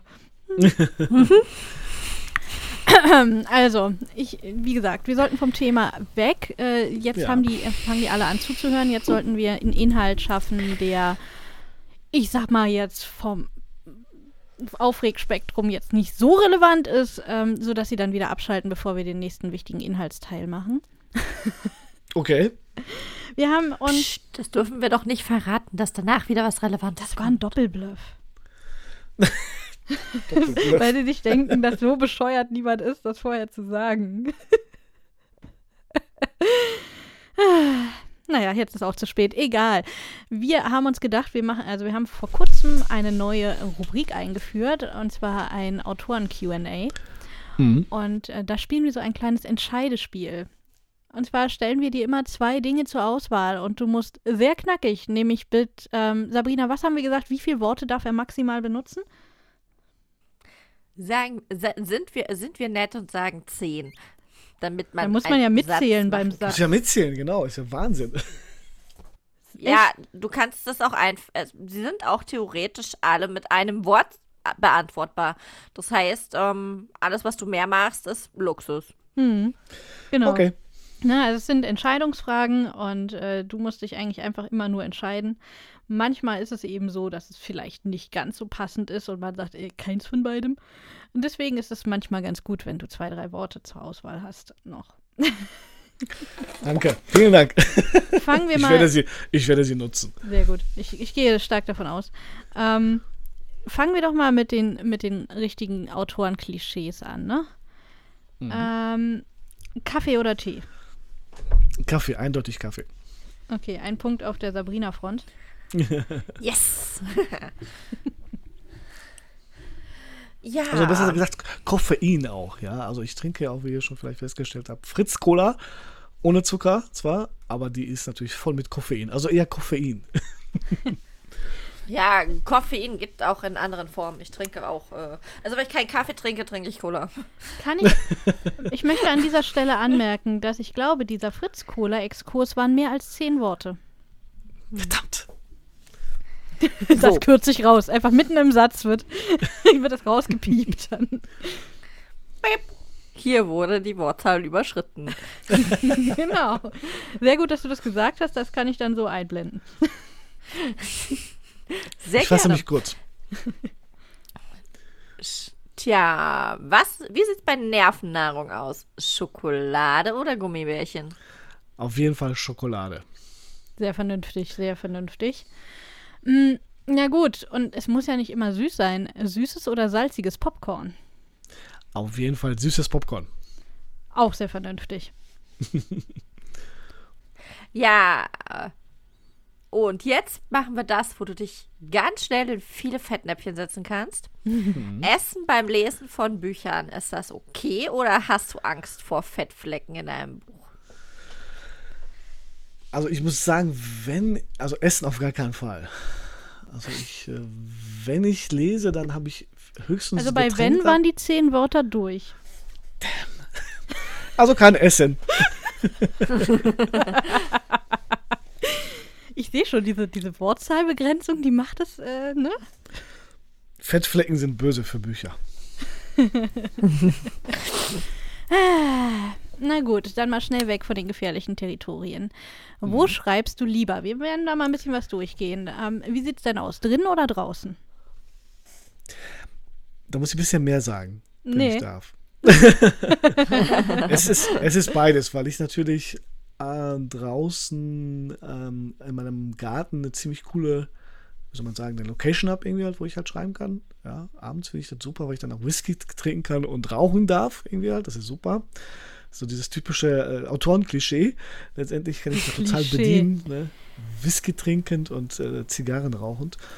Äh, und dabei schön sozusagen die Story in, die, in, den, äh, in den Rechner friesen. Aber ich sitze auch gerne an meinem Rechner, da wo ich jetzt gerade aufnehme, und das ist halt drinne. Also habe ich besseres Internet, kann ich besser recherchieren. Und du glaubst jetzt wirklich, dass ich da eine Ausnahme mache und das alles drin lasse? Wo du ungefähr. Befürcht, ich befürchte nicht. Wenn Sie mehr erfahren wollen, kontaktieren Sie doch mal den Autor. Die äh, Redezeit dieses Politikers wurde leider überschritten. Apropos Politiker, unter Menschen oder lieber allein und kein großer Massenauflauf um dich herum? Beim Schreiben. Beim Schreiben, ne? Genau. Ähm, äh, eigentlich immer alleine. Ja, also ich, ja, also ab, ab Eigentlich immer alleine hätte noch gepasst. Meine Frau sitzt manchmal daneben, wenn sie was macht, irgendwie hat, aber sehr oft sitze ich halt alleine und schreibe. Alleine. Also ich gehe jetzt in keine Cafés oder sonst was, sondern schon alleine. Merkst du das? Der, der macht sich überhaupt nichts aus unserer Wortbegrenzung. Ich sehe schon, Mary, du hast sehr viel Schnittarbeit bei diesem Abschnitt. Aha. Und ich muss mir irgendwas Diabolisches ausdenken dafür, um das zu versinnbildlichen. Ach, ich glaube, Schnuffel, du hast doch da bestimmt mal irgendwie was Fieses für die nächsten Runden. Ich hab da ein paar Ideen, wa? Oh nein. Das kommt alle zurück. Ja. Eine Schnuffliges. Aha. wir sind hier für die, wir sind hier die netten. Schnuffel ist der, der Böse. Mhm. Der übernimmt diese Rolle sehr gerne. Das habe ich schon sehr oft gehört in eurem Podcast. ja. Also, ähm, bevor der sich jetzt zu getriggert fühlt, weil du einmal zu oft seinen Namen gesagt hast, ähm, mit oder ohne Musik? Mit. Schreiben. Mit. Auf jeden Fall immer mal Mit oder ohne Text? ohne Text. Immer instrumentale Musik, die mich sozusagen dann in, in die Story reinwirft, irgendwie hat und mir hilft, mich in die Stimmung einzuführen.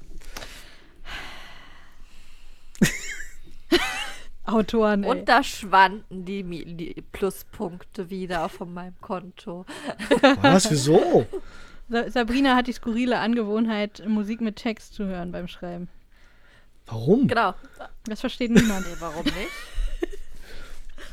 Aber lenkt dich das denn nicht ab? Also. Nee, wieso? Ich habe meine Playlist, das ist pro Buch immer so fünf, vielleicht sechs Songs, wenn es okay. viel sind. Die laufen auf Dauerschleife, das ganze Buch. Die erste mhm. Zeit singe ich bewusst mit, den Rest der Zeit singe ich nur noch mit ähm, und nehme das nicht mehr so richtig wahr, dass ich das tue.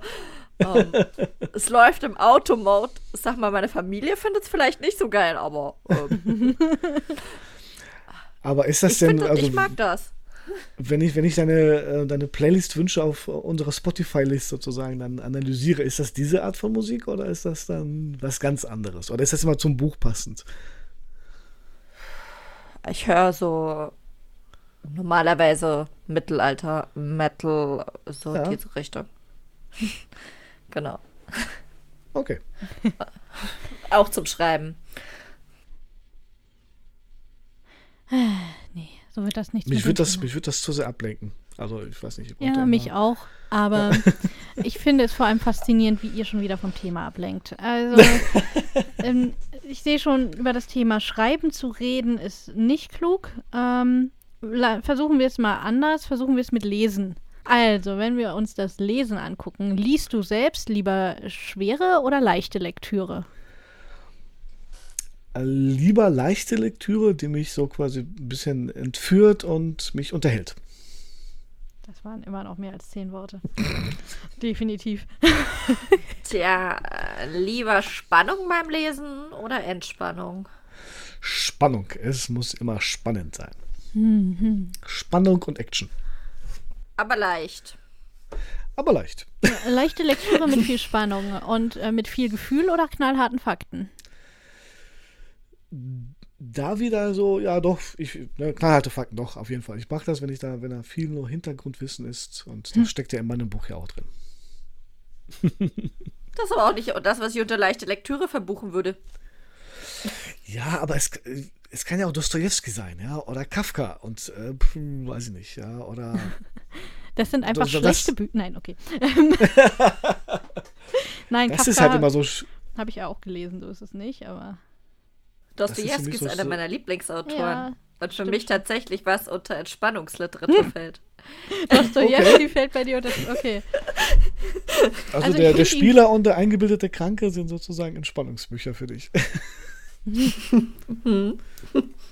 Oh. Der eingebildete, entspannende Roman, ne? ah, nee, ey.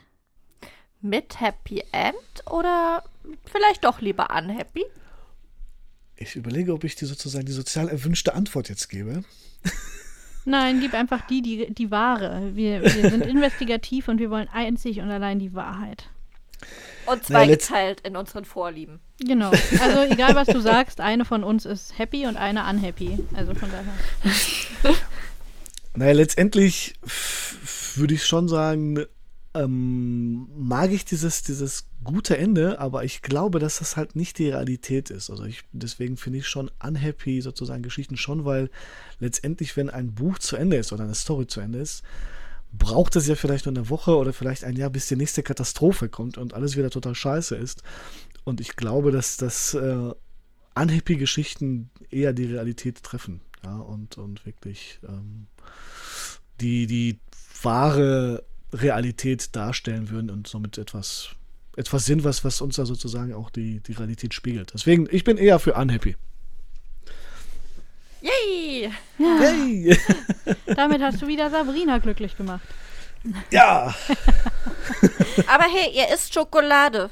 Das ist doch ein großer Vorteil für dich. Und Äh, er trinkt, st- und er trinkt Kaffee. Habt ihr Strichliste geführt? Also im Prinzip müsste ich doch jetzt ausgeglichen sein, oder? Ja, ich glaube, du hast noch einen Pluspunkt bei mir und einen Pluspunkt bei Mary. Okay. Na, dann gucken wir doch mal weiter. Ich gebe dir noch mal die Chance, übers Schreiben zu reden. Ähm, aber mal sehen, ob du diesmal das mit den zehn äh, Worten ernst nimmst. Denk dran, Mhm. ich, ich schneide die halt echt ab dann. Ja. Lieber eine Sekunde nachsinnen, um es vielleicht mit weniger Füllwörtern zu schaffen und nicht erst durchs Lektorat zu müssen. War das jetzt die Frage? In, nein, in diesem Kontext sehr passend. Drauf losschreiben oder plotten? Einfach drauf losschreiben. Ich bin der typische Penzer. Sehr gut. Tägliches Schreiben oder eher so einzelne Hauruck-Aktionen, weil eine Deadline ansteht. Auf jeden Fall täglich schreiben, tägliche Routine ist sehr wichtig. Dadurch bin ich echt gut durchgekommen. Täglich schreiben. Und dann erstmal stur durchschreiben oder direkt parallel überarbeiten? Parallel überarbeiten. Also meine Routine ist ja immer so, dass ich dann, wenn ich das erzählen darf, oder darf ich nicht? Das wird sich zeigen. Okay, ist halt immer tatsächlich morgens aufzustehen, dann halt Frühstück mit, mit der Familie oder ja doch mit Familie und dann sich tatsächlich das anzuschauen, was man am Tag davor geschrieben hat. Und, und da ist alles zu lektorieren, zu nochmal durchzugucken.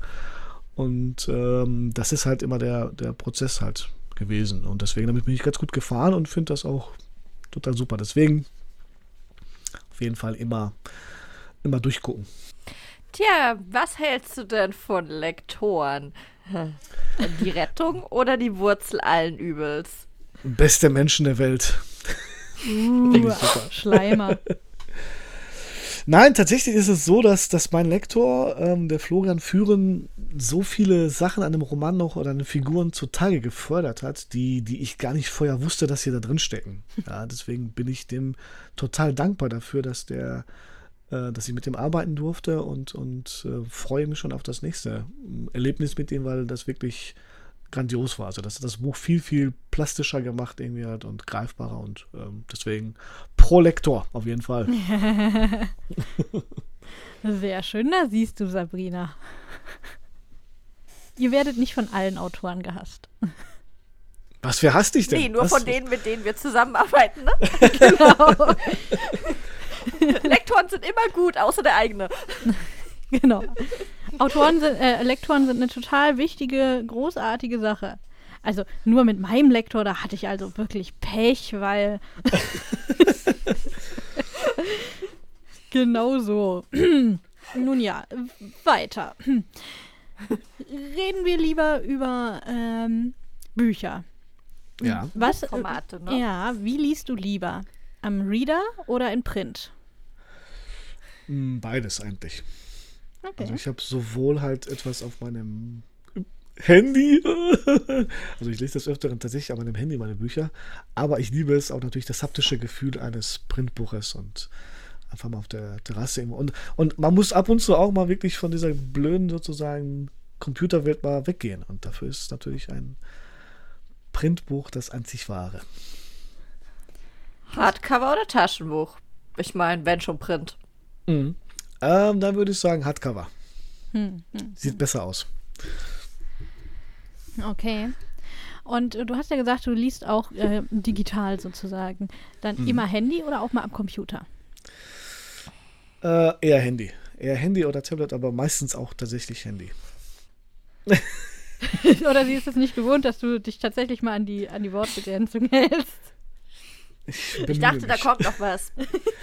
Ich, ich kann noch was erzählen, wenn ihr wollt Nein, Nö, das nö. muss ich alles schneiden. Erzähl uns mal lieber, ob du lieber analog schreibst dazu. Ja, oder am PC. tatsächlich beides auch. Also ich hatte ähm, natürlich sehr viel schon am PC geschrieben, hatte aber auch teilweise eine Phase, wo ich in der Schule wirklich in Vertretungsstunden gesessen habe, irgendwie, wo teilweise auch Ruhe herrschte oder wenn ich irgendwie eine Klausuraufsicht hatte. Und da hatte ich ja keinen keinen Rechner dabei oder dann habe ich tatsächlich Teile des, des Romans auch, die auch eins zu eins dann ins Buch gegangen sind, äh, wirklich handschriftlich geschrieben.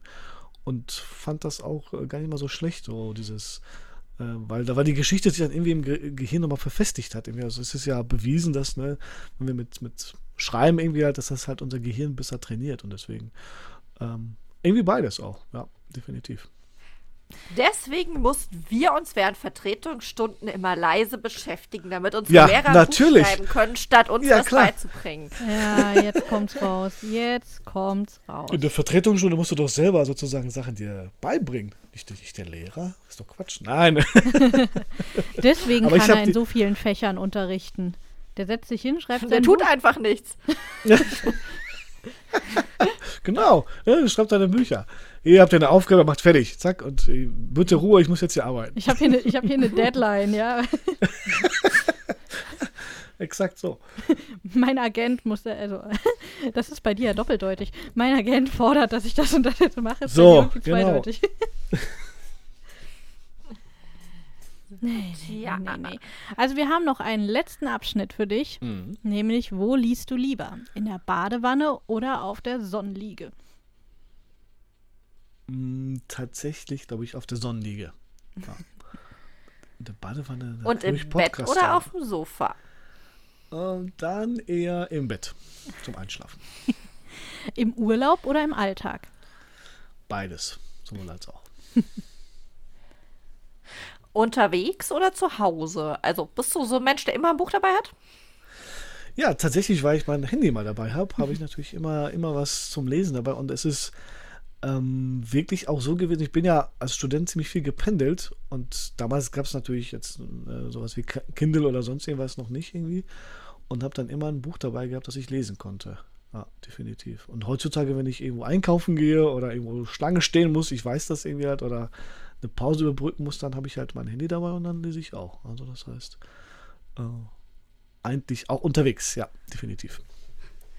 Ah, ich würde sagen, dann bist du doch durch dein QA halbwegs durchgekommen. Ähm, Yes. wenn man natürlich das jetzt äh, hochrechnen würde, die Anzahl der Fragen auf die Sache mit den Antworten mit zehn Worten, dann wären wir ungefähr vor zehn Minuten am Ende dieses Abschnitts gewesen. Komm, wir machen es nochmal, dann mache ich da ganz kurz nur. Also als wenn ich jetzt Lehrer wäre, würde ich sagen, du hast die Arbeitsaufgabe nicht verstanden und nicht gut umgesetzt. Ey, zwischendurch schon ein paar Pluspunkte muss ich doch kriegen, ja? Zwischendurch war ich doch wirklich knapp. Ja, ich sag mal, Wie war das? Er war stets bemüht? genau. Genau. genau. Das kann man sagen. ähm, mehr Nee. ist, glaube ich, nicht drin. Eine gute vier. Eine gute Vier mit Augen zudrücken und ähm, ja, ich meine, du hast dir halt Mühe gegeben. Ne? Genau. Man steckt ja auch nicht drin und äh, Drei Minus bis, das Minus bis nach Berlin. eine ne 3 Minus mit, mit ganz viel Augen zudrücken und ähm, ja.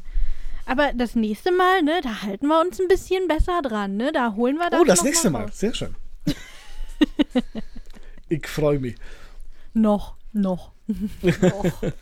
Dann hat, weil dann hast du jetzt ja hier die Weichspülsendung quasi schon geübt.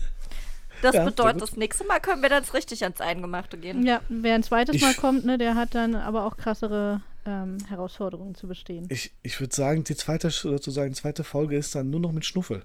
Wie wär's dann damit? Eine Sonderedition mit mir, das gefällt Aber mir. hallo, Das gefällt definitiv. mir. Du sprichst die ganze Zeit Berlinerisch und ich Ruhrpottlisch. Und dann. Ich spreche ich, ich sprech hier in Blütenredet Hochdeutsch. Ich weiß nicht, was du da hörst, wa? Also, ich höre hier nichts. Was laberst? Komm mal klar. Das ist doch kein Deutsch, was du da redest. Das ist mehr Deutsch als das, was du da machen tust.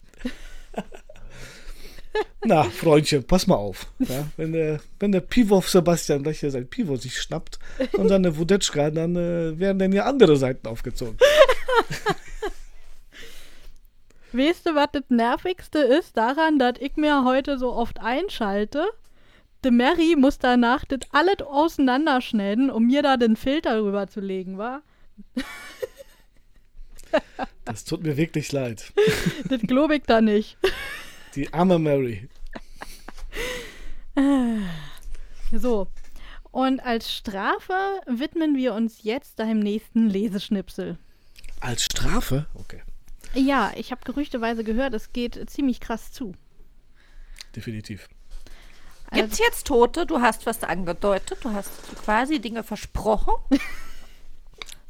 Es, es gibt Tote, definitiv, ja. Aha. Unsere, wenn ich das anspoilern darf oder nicht, Ja, na, Spoiler. Ähm, ja, unsere Protagonisten äh, kommen natürlich in die, in die Verlegenheit oder in die Gelegenheit, äh, endlich mal Edward Snowden zu verhaften. Falls Sie jetzt keinen Edward Snowden gehört haben, äh, liegt das daran, dass ähm, das die NSA bewacht, ja. ähm, und äh, in dieser Situation, als sie ihn verhaften wollen, äh, geraten sie in eine Falle von der chinesischen Mafia, den Triaden. Und äh, da müssen sie jetzt erstmal rauskommen. Ja, das klingt doch nach jede Menge Action. Dann würde ich sagen, wir lehnen uns mal entspannt zurück, weil wir nicht in China sind und ähm, lassen das mal passieren. Die zwei Asiaten, die vor Corrigan die Treppe zum Dach hochgingen, stießen die Tür zum Dachboden auf. Auf ihrem Weg nach oben waren sie vielen leeren und verängstigten Blicken aus heruntergekommenen Apartments begegnet. Die Bewohner versteckten sich jedoch sofort, als die Triaden sie auf Chinesisch anschrien und ihnen die Stummgewehre vor die Nase hielten. Die Luft, die in den Fluren festhing, war eine Mischung aus Urin, Elend, Curry und Verzweiflung. Jeder Atemzug benebbelte Corrigan weiter und er hasste sich dafür, sich vor der Abfahrt keine Leinen gezogen zu haben. Er wusste aber, dass jetzt ein kühler Kopfen wichtig war. Sich aufzupuschen brauchte er nicht. Die bis auf die Zähne bewaffneten Trianen, die ihn und Clark nach oben eskortierten, waren Aufregung genug. Die frische Luft auf dem Dach vertrieb den Gestank aus seiner Nase und er sog sie gierig ein. In der Mitte des Dachs stand Toi Chong mit einer Pistole, die er auf einer kurzen Entfernung auf den Kopf von Bronkowski richtete, der vor ihm mit hinter dem Kopf verschränkten Händen kniete. Bronkowskis Scharfschützengewehr lag neben Toi Chong. Schön, Sie wiederzusehen, Agent Corrigan und Agent Clark, sagte Toi Chong ruhig. Freut mich, dass Sie zu meiner Rooftop-Party geschafft haben. Seien Sie doch so freundlich und leisten Sie Ihrem Freund hier Gesellschaft. Ich kann nicht behaupten, dass ich diese Einladung mit Freude entgegengenommen habe, sagte Corrigan und kniete sich gegenüber von Bronkowski. Clark folgte seinem Beispiel und kniete sich links neben Corrigan. Die acht Triadenmitglieder bildeten einen Kreis um die drei Agenten und richteten ihre schallgedämpften Stummgewehre auf sie. Das ist so schade. Ich habe mir so große Mühe gegeben und alles so sorgfältig vorbereitet. Stundenlang eure Akten studiert und herausgefunden, dass Agent Bronkowski ein Killer mit Gewehr ist und sie fast nie eine Operation ohne seine Deckung als Scharfschütze durchziehen. Ich will euch aber nicht lange aufhalten. Es wird höchstens für ein Aperitif reichen. Den Hauptgang werdet ihr nicht mehr erleben. Was steht denn auf der Karte? fragte Bronkowski amüsiert. Der Abflug von Mr. Snowden aus Hongkong und drei SCS-Agenten, die auf grausame Art und Weise hingerichtet wurden. Klingt nach einem Festmann für die Presse, aber füge doch bitte zwei FBI-Agenten und zwei Offiziere der GRU zu deinem Hors d'oeuvre dazu, sagte Corrigan und studierte genau Tochongs Gesichtszüge. Die Überraschung, die sich dort abzeichnete, war echt. Der Gangster schaute irritiert zu seinen Männern. Wovon spricht er? fragte er auf Chinesisch. Ich rede davon, dass zwei russische Agenten mit Scharfschützengewehren auf dem gegenüberliegenden Dach auf uns gewartet und sofort das Feuer eröffnet haben, als wir aus dem Auto gestiegen sind. Die zwei Bundesagenten, die mitgekommen sind, liegen tot auf dem Bürgersteig. Agent Bronkowski, ein Meister in Leute aus Entfernung töten, hat die beiden Russen dank seiner Adlerung eliminiert. Der eine liegt auf dem Dach des Gebäudes gegenüber. Der zweite sieht aus nach einem Flug nach unten wie eine zerquetschte Tomate. Deutschong schaute zu seinen Triaden. Stimmt das? Schulterzucken und Nicken waren die Antworten. Keine Ahnung, ob das Russen oder FBI-Agenten sind. Irgendwelche Leute liegen da rum. Das stimmt schon. Weißt du, was mich dabei total irritiert? fragte Corrigan. Es ist mir ziemlich egal, was dich irritiert, antwortete Joy sichtlich gereizt. Sag mir, wo meine Schwester ist, oder ich werde nacheinander jedem von deinen Freunden hier die Finger, Zehen und Knochen brechen.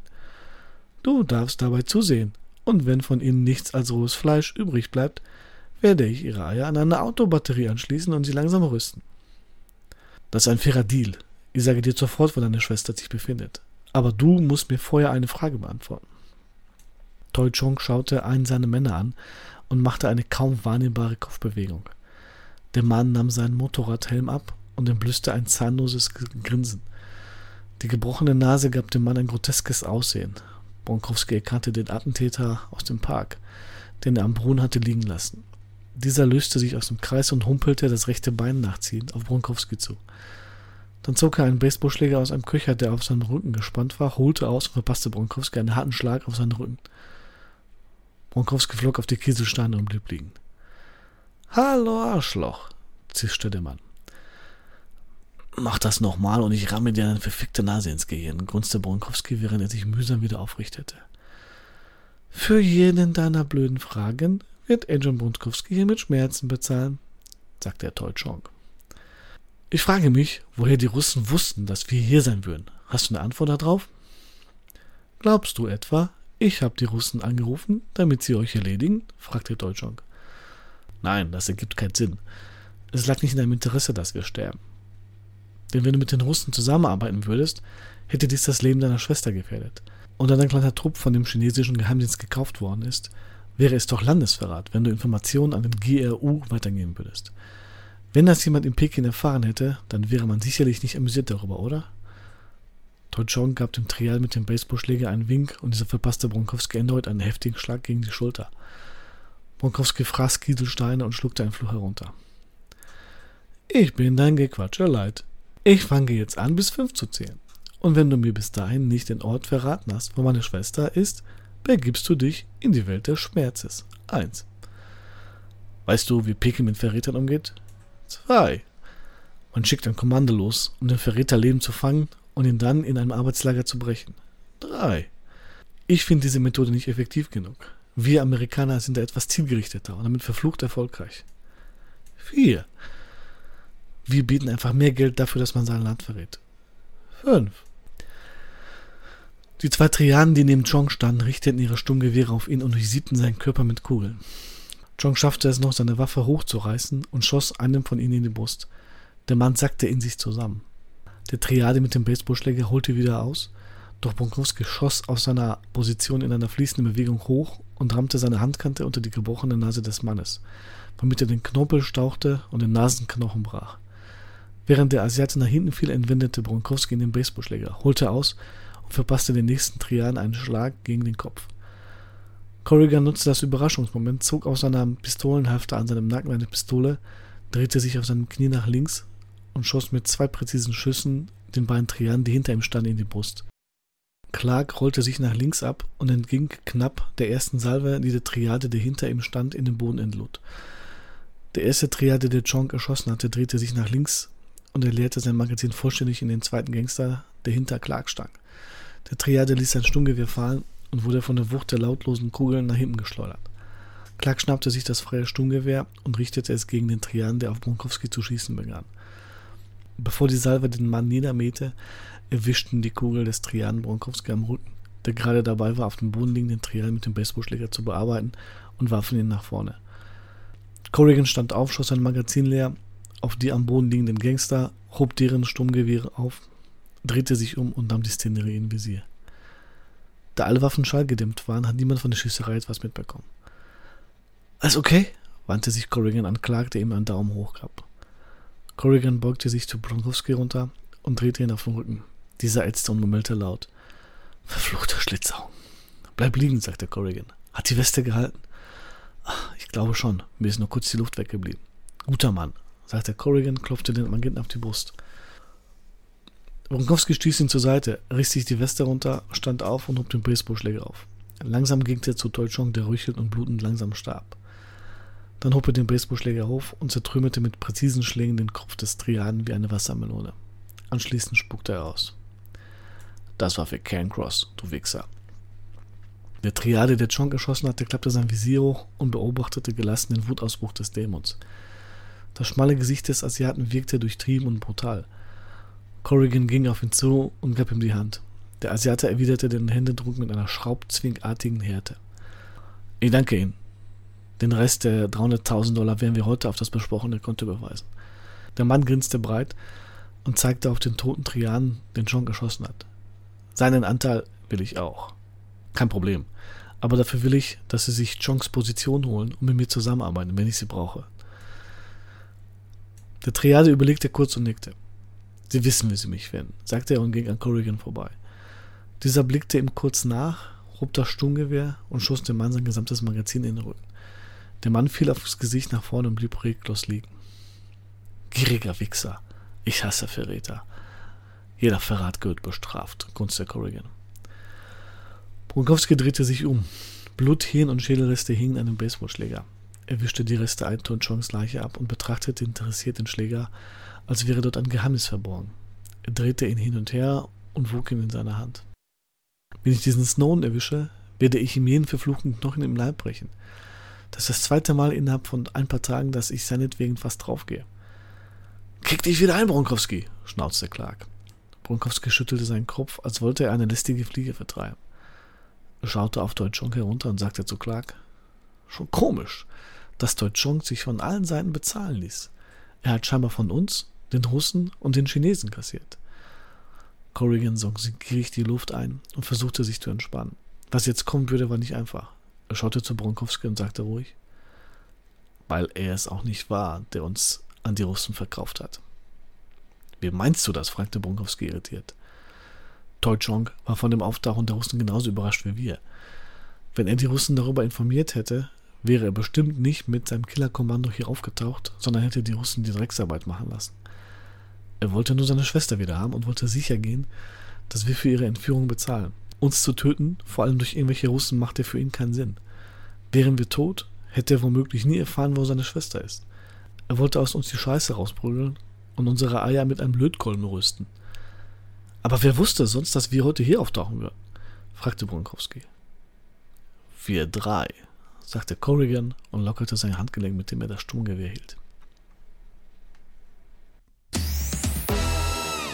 Mann, Mann, Mann, war, das war ja jetzt spannend und ein bisschen blutig.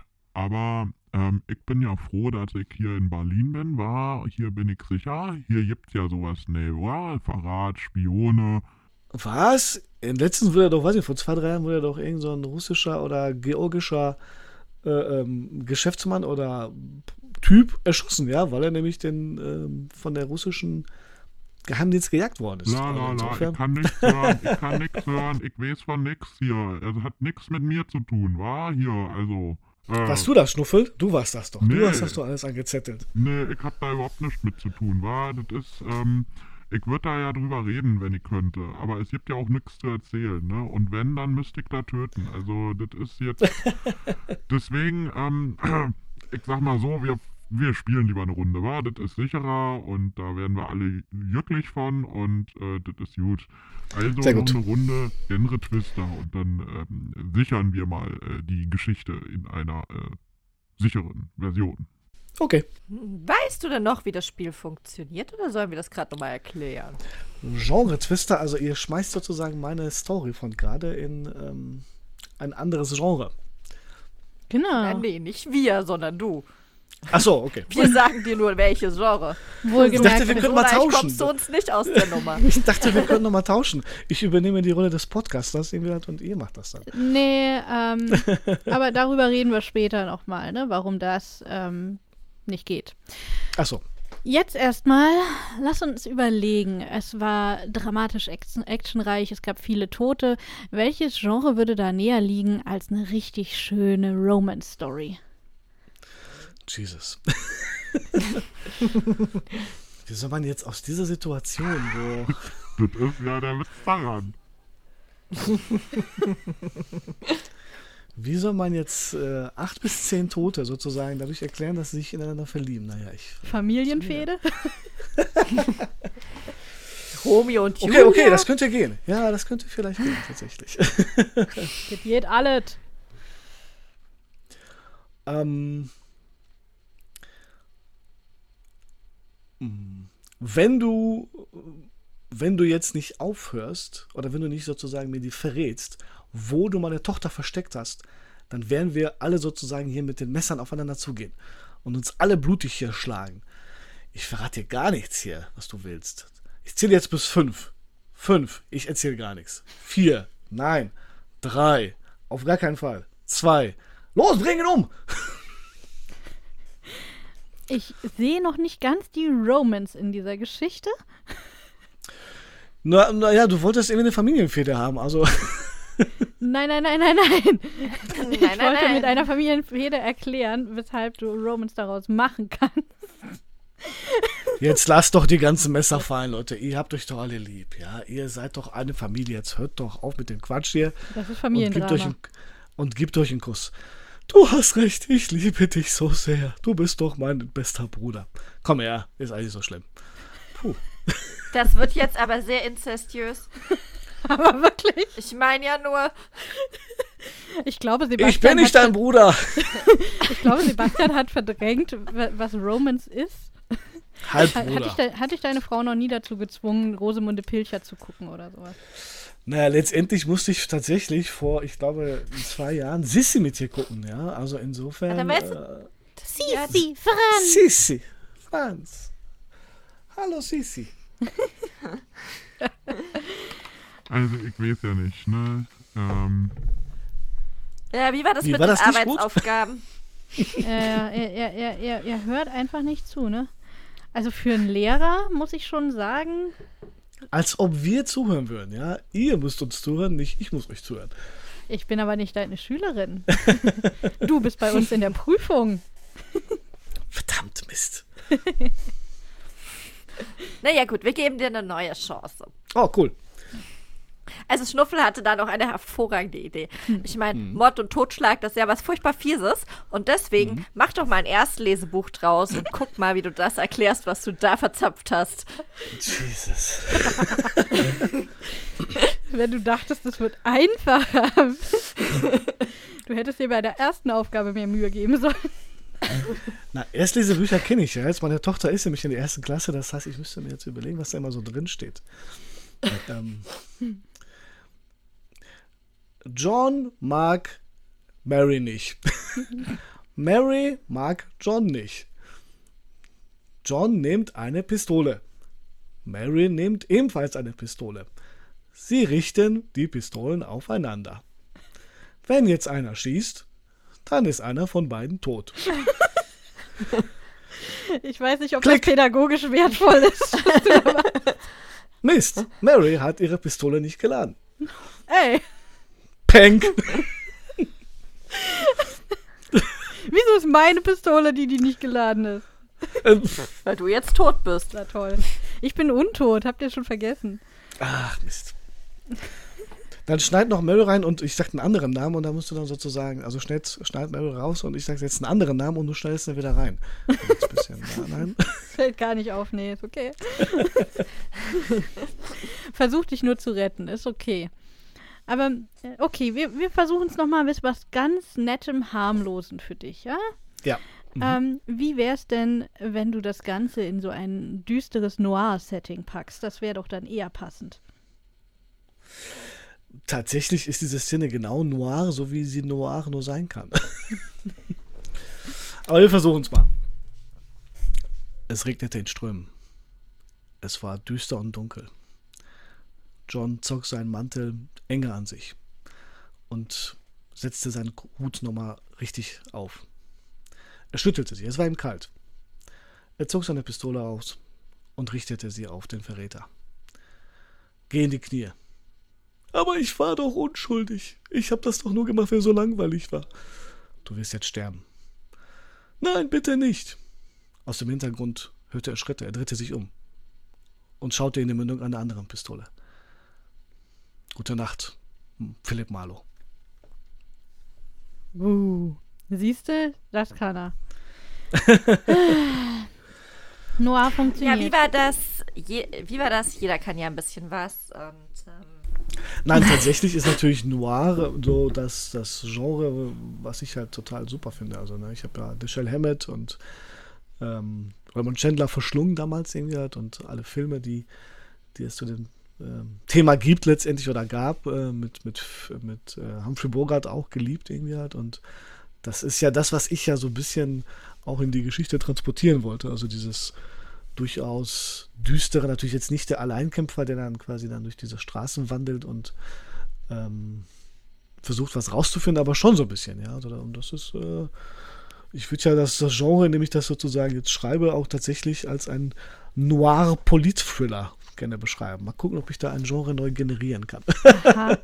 Siehst du gut, dass wir uns das jetzt für das Spiel ausgedacht haben? Als ob wir es geahnt hätten.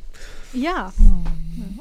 Aber tatsächlich, ja, Schnuffel wusste das. Der ist ja so super investigativ. ja, der weiß, richtig. der weiß alles. Ähm, ich, ich weiß immer nicht, woher er diese Informationen nimmt, aber ähm, wenn ich bedenke, wie das vorhin, halt die Klappe, war hier, jetzt, also das Spiel ist vorbei, ähm, das riecht alles, ist gut, äh, weitergehen, hier gibt's nichts zu sehen, war, Tschüssikowski. ja, Schnuppel, ist klar. Ähm, ist, ist okay. Ähm, dann, Sabrina, ähm, dann machen wir weiter, würde ich sagen. Also, Du meinst, wir haben da noch was auf der To-Do-Liste stehen, so noch ein Interview über irgendwie Ja. so komische Sachen, was Sebastian sonst noch so treibt? Genau, ich, ich meine, er hat ja eben schon damit an, er hat ja schon angedroht, äh, den Podcast zu übernehmen und an, äh, in unserer Stadt zu moderieren. Ich finde, da ist es nur angemessen, ähm, da jetzt noch mal ein bisschen vertiefend drauf einzugehen.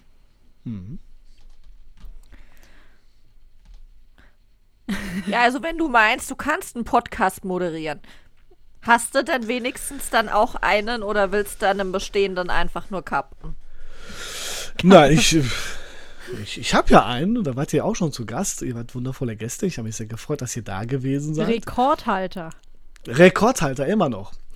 Buch und Bühne heißt das Ganze und versucht natürlich, also mit meiner Schwester mache ich das, mit der, mit der Patricia, äh, versuche natürlich da so durchaus mh, die Self-Publisher-Szene ein bisschen zu zeigen, aber auch, ähm, weil Patricia natürlich dann Pädagogin ist oder, oder mh, ja, Päda ähm, Schauspielpädagogin auch ist oder eine ausgebildete Schauspielerin, die dann versucht, diese andere Seite vielleicht auch zu zeigen, die und interessanterweise gibt es da immer wieder Connections und Verbindungen. Ja, das heißt, ähm, durchaus können Schreibende ja, von Schauspielern profitieren, umgekehrt auch.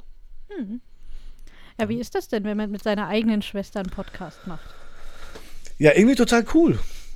Ähm, also ich bin ja in diese Podcast-Welt irgendwie seit, weiß nicht, zwei, drei Jahren reingerutscht durch äh, Böhmermann und Schulz und auch gemischtes Hack. Ja, das sind natürlich die Einstiegsdrogen so ein bisschen. Ja, das war auch Und meine. haben- Ja. wie findest du das? Also wie, wie findest du Böhmermann und Schulz? Du weißt, dass das hier unser Podcast ist, oder? Mist! Auch mit, ich weiß, man kann mich mit Böhmi sehr gut triggern, aber vergiss es. Warum? Wegen dieser Geschichte damals bei ähm, Rhythm is a Dancer? Ich weiß nicht, wovon du redest und ich, ich verweigere die Aussage. Ich weiß, ich weiß von nichts. Fake Wir schneiden News. das später raus. Fake, Fake News, News, genau. Nein, und tatsächlich war das, das, das war damals so die, die Einstiegsdroge und man hat ja dann mittlerweile eine Fülle, also das ist ja wirklich ein richtiger Boom irgendwie halt, der, das hat in Deutschland, also ne, Podcast ist ja jetzt nicht seit gestern da, sondern in Amerika seit Jahren oder vielleicht sogar Jahrzehnten irgendwie halt. Und ähm, ich bin da jetzt da angefixt worden, hatte auch Bock darauf und habe also überlegt, mit wem könnte ich das halt machen oder welche Themen könnten wir da behandeln. Und dann lag es natürlich an nahe, diese, diese beiden Welten zu verbinden irgendwie halt äh, und so ein bisschen auf die Self-Publisher-Szene auch einzugehen. Deswegen habe ich ja die meisten Autoren, also fast, also eigentlich alle Autoren, die ich halt eingeladen habe, sind ja aus der Szene und ähm, ich versuchte dann auch oder will auch natürlich dann äh, vielleicht den Zuhörern auch diese, diese Möglichkeiten oder Tipps auch zu geben, wie man da in dieser Autorenwelt oder auch äh, Szene oder generell da reinkommt oder welche Fallen es auch gibt und so oder welche Möglichkeiten. Und dass man von diesem von diesem Self-Publishing ja, Gerüst oder, oder Monster quasi nicht, nicht kapitulieren sollte im Prinzip. Ne? Und, aber ich glaube, da sind wir ja, ne? wir, wir drei sind da ja natürlich auf derselben Linie irgendwie halt und versuchen das den Leuten da draußen, den Autoren, so, so gut wie es möglich ist, ähm, ja, in diese Szene einzutauchen. Deswegen.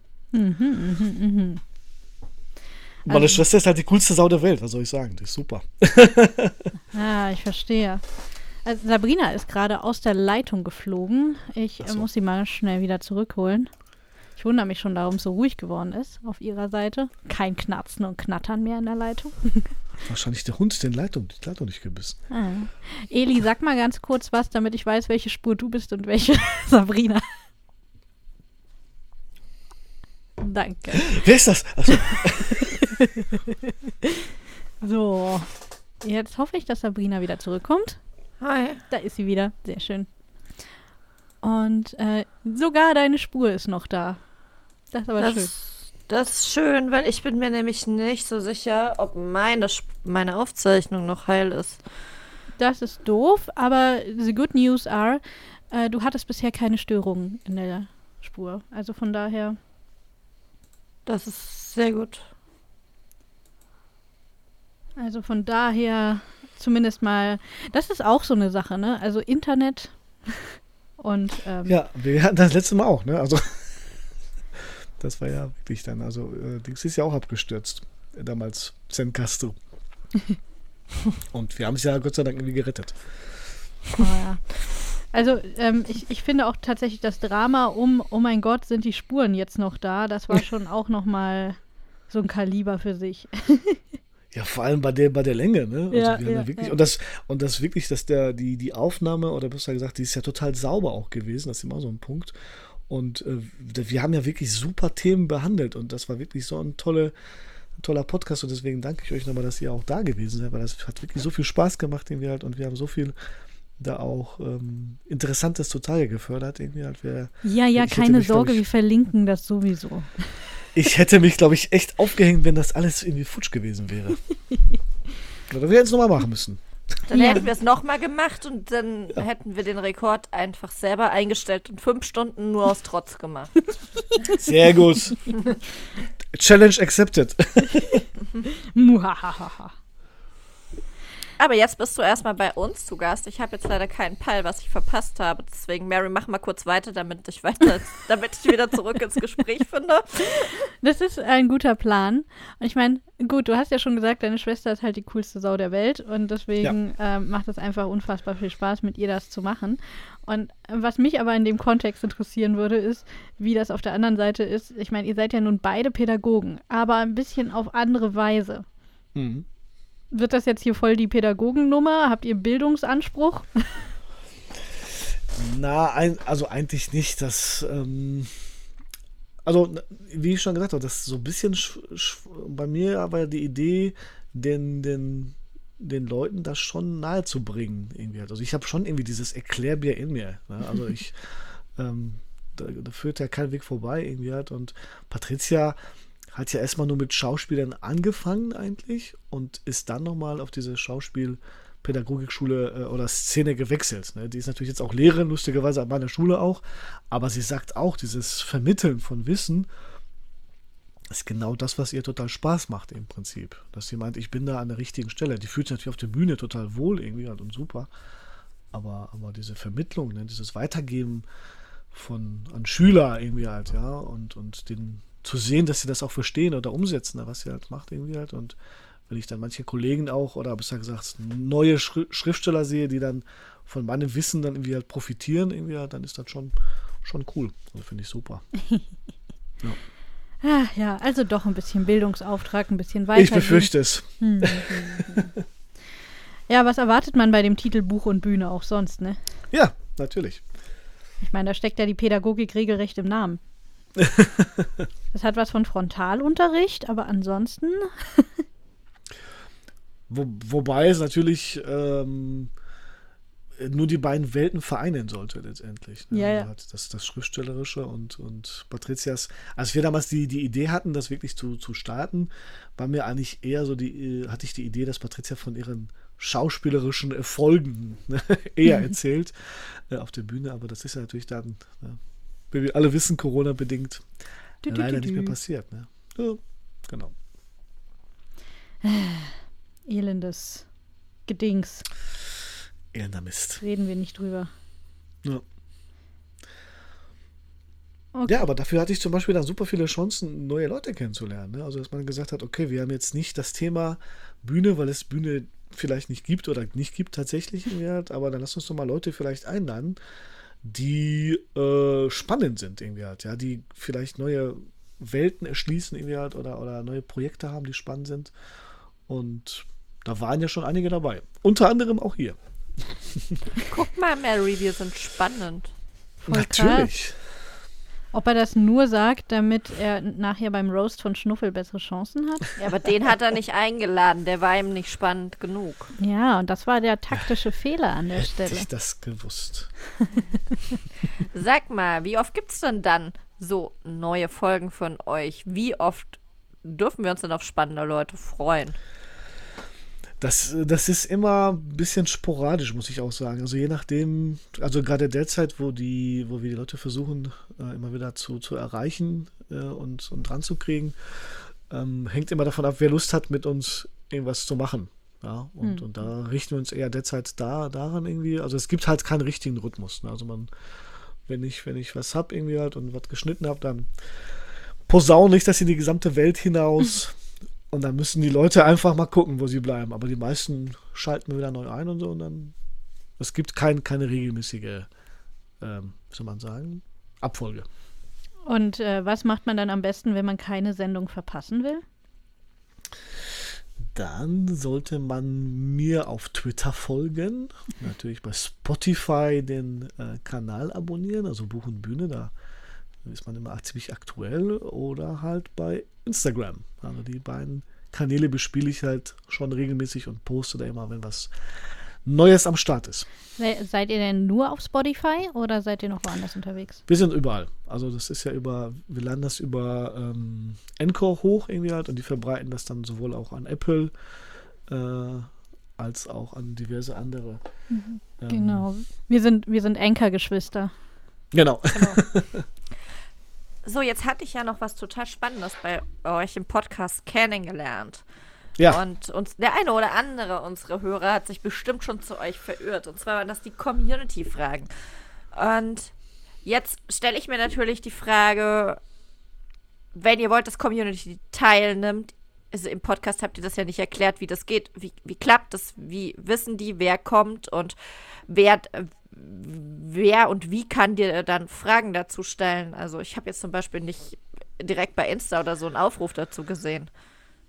Ähm, das war tatsächlich so. Ich habe das, glaube ich, in einer Folge, habe ich das, glaube ich, mal erzählt. In unserer Folge habe ich es wieder vergessen, ich trottel. Äh, aber ich habe das dann erzählt, dass man, wenn, wenn jemand spannende Fragen zum Beispiel hat, irgendwie halt kann er äh, mich halt anschreiben über, über Instagram oder halt über Twitter letztendlich. Und die würde ich dann halt dann reinschneiden. Also, ne? und, und der äh, Elias, bei dem ich auch mal im Podcast war, von Schreibmeint. Der hat mich einfach angeschrieben und gesagt, hier, ich hätte, was macht ihr derzeit, wer kommt eigentlich, was ist das Thema? Und dann habe ich dem gesagt, ne, was wir jetzt planen.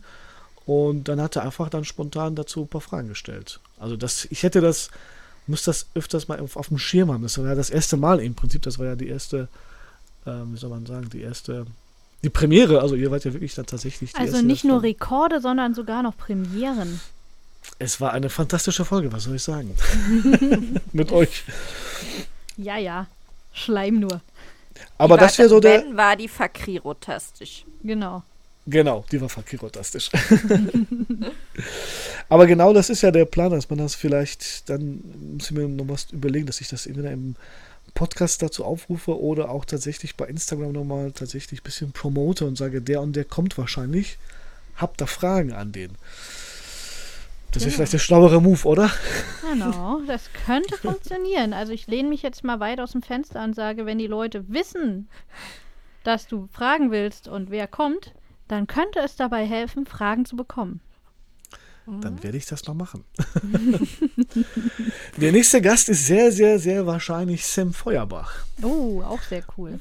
Falls ihr, ihr kennt den ja auch. ne? Na Ich hätte klar. dann, ich hätte dann Ja, alle sozusagen aus der Weltenbauer sozusagen Liga hätte ich dann am Start. Hui.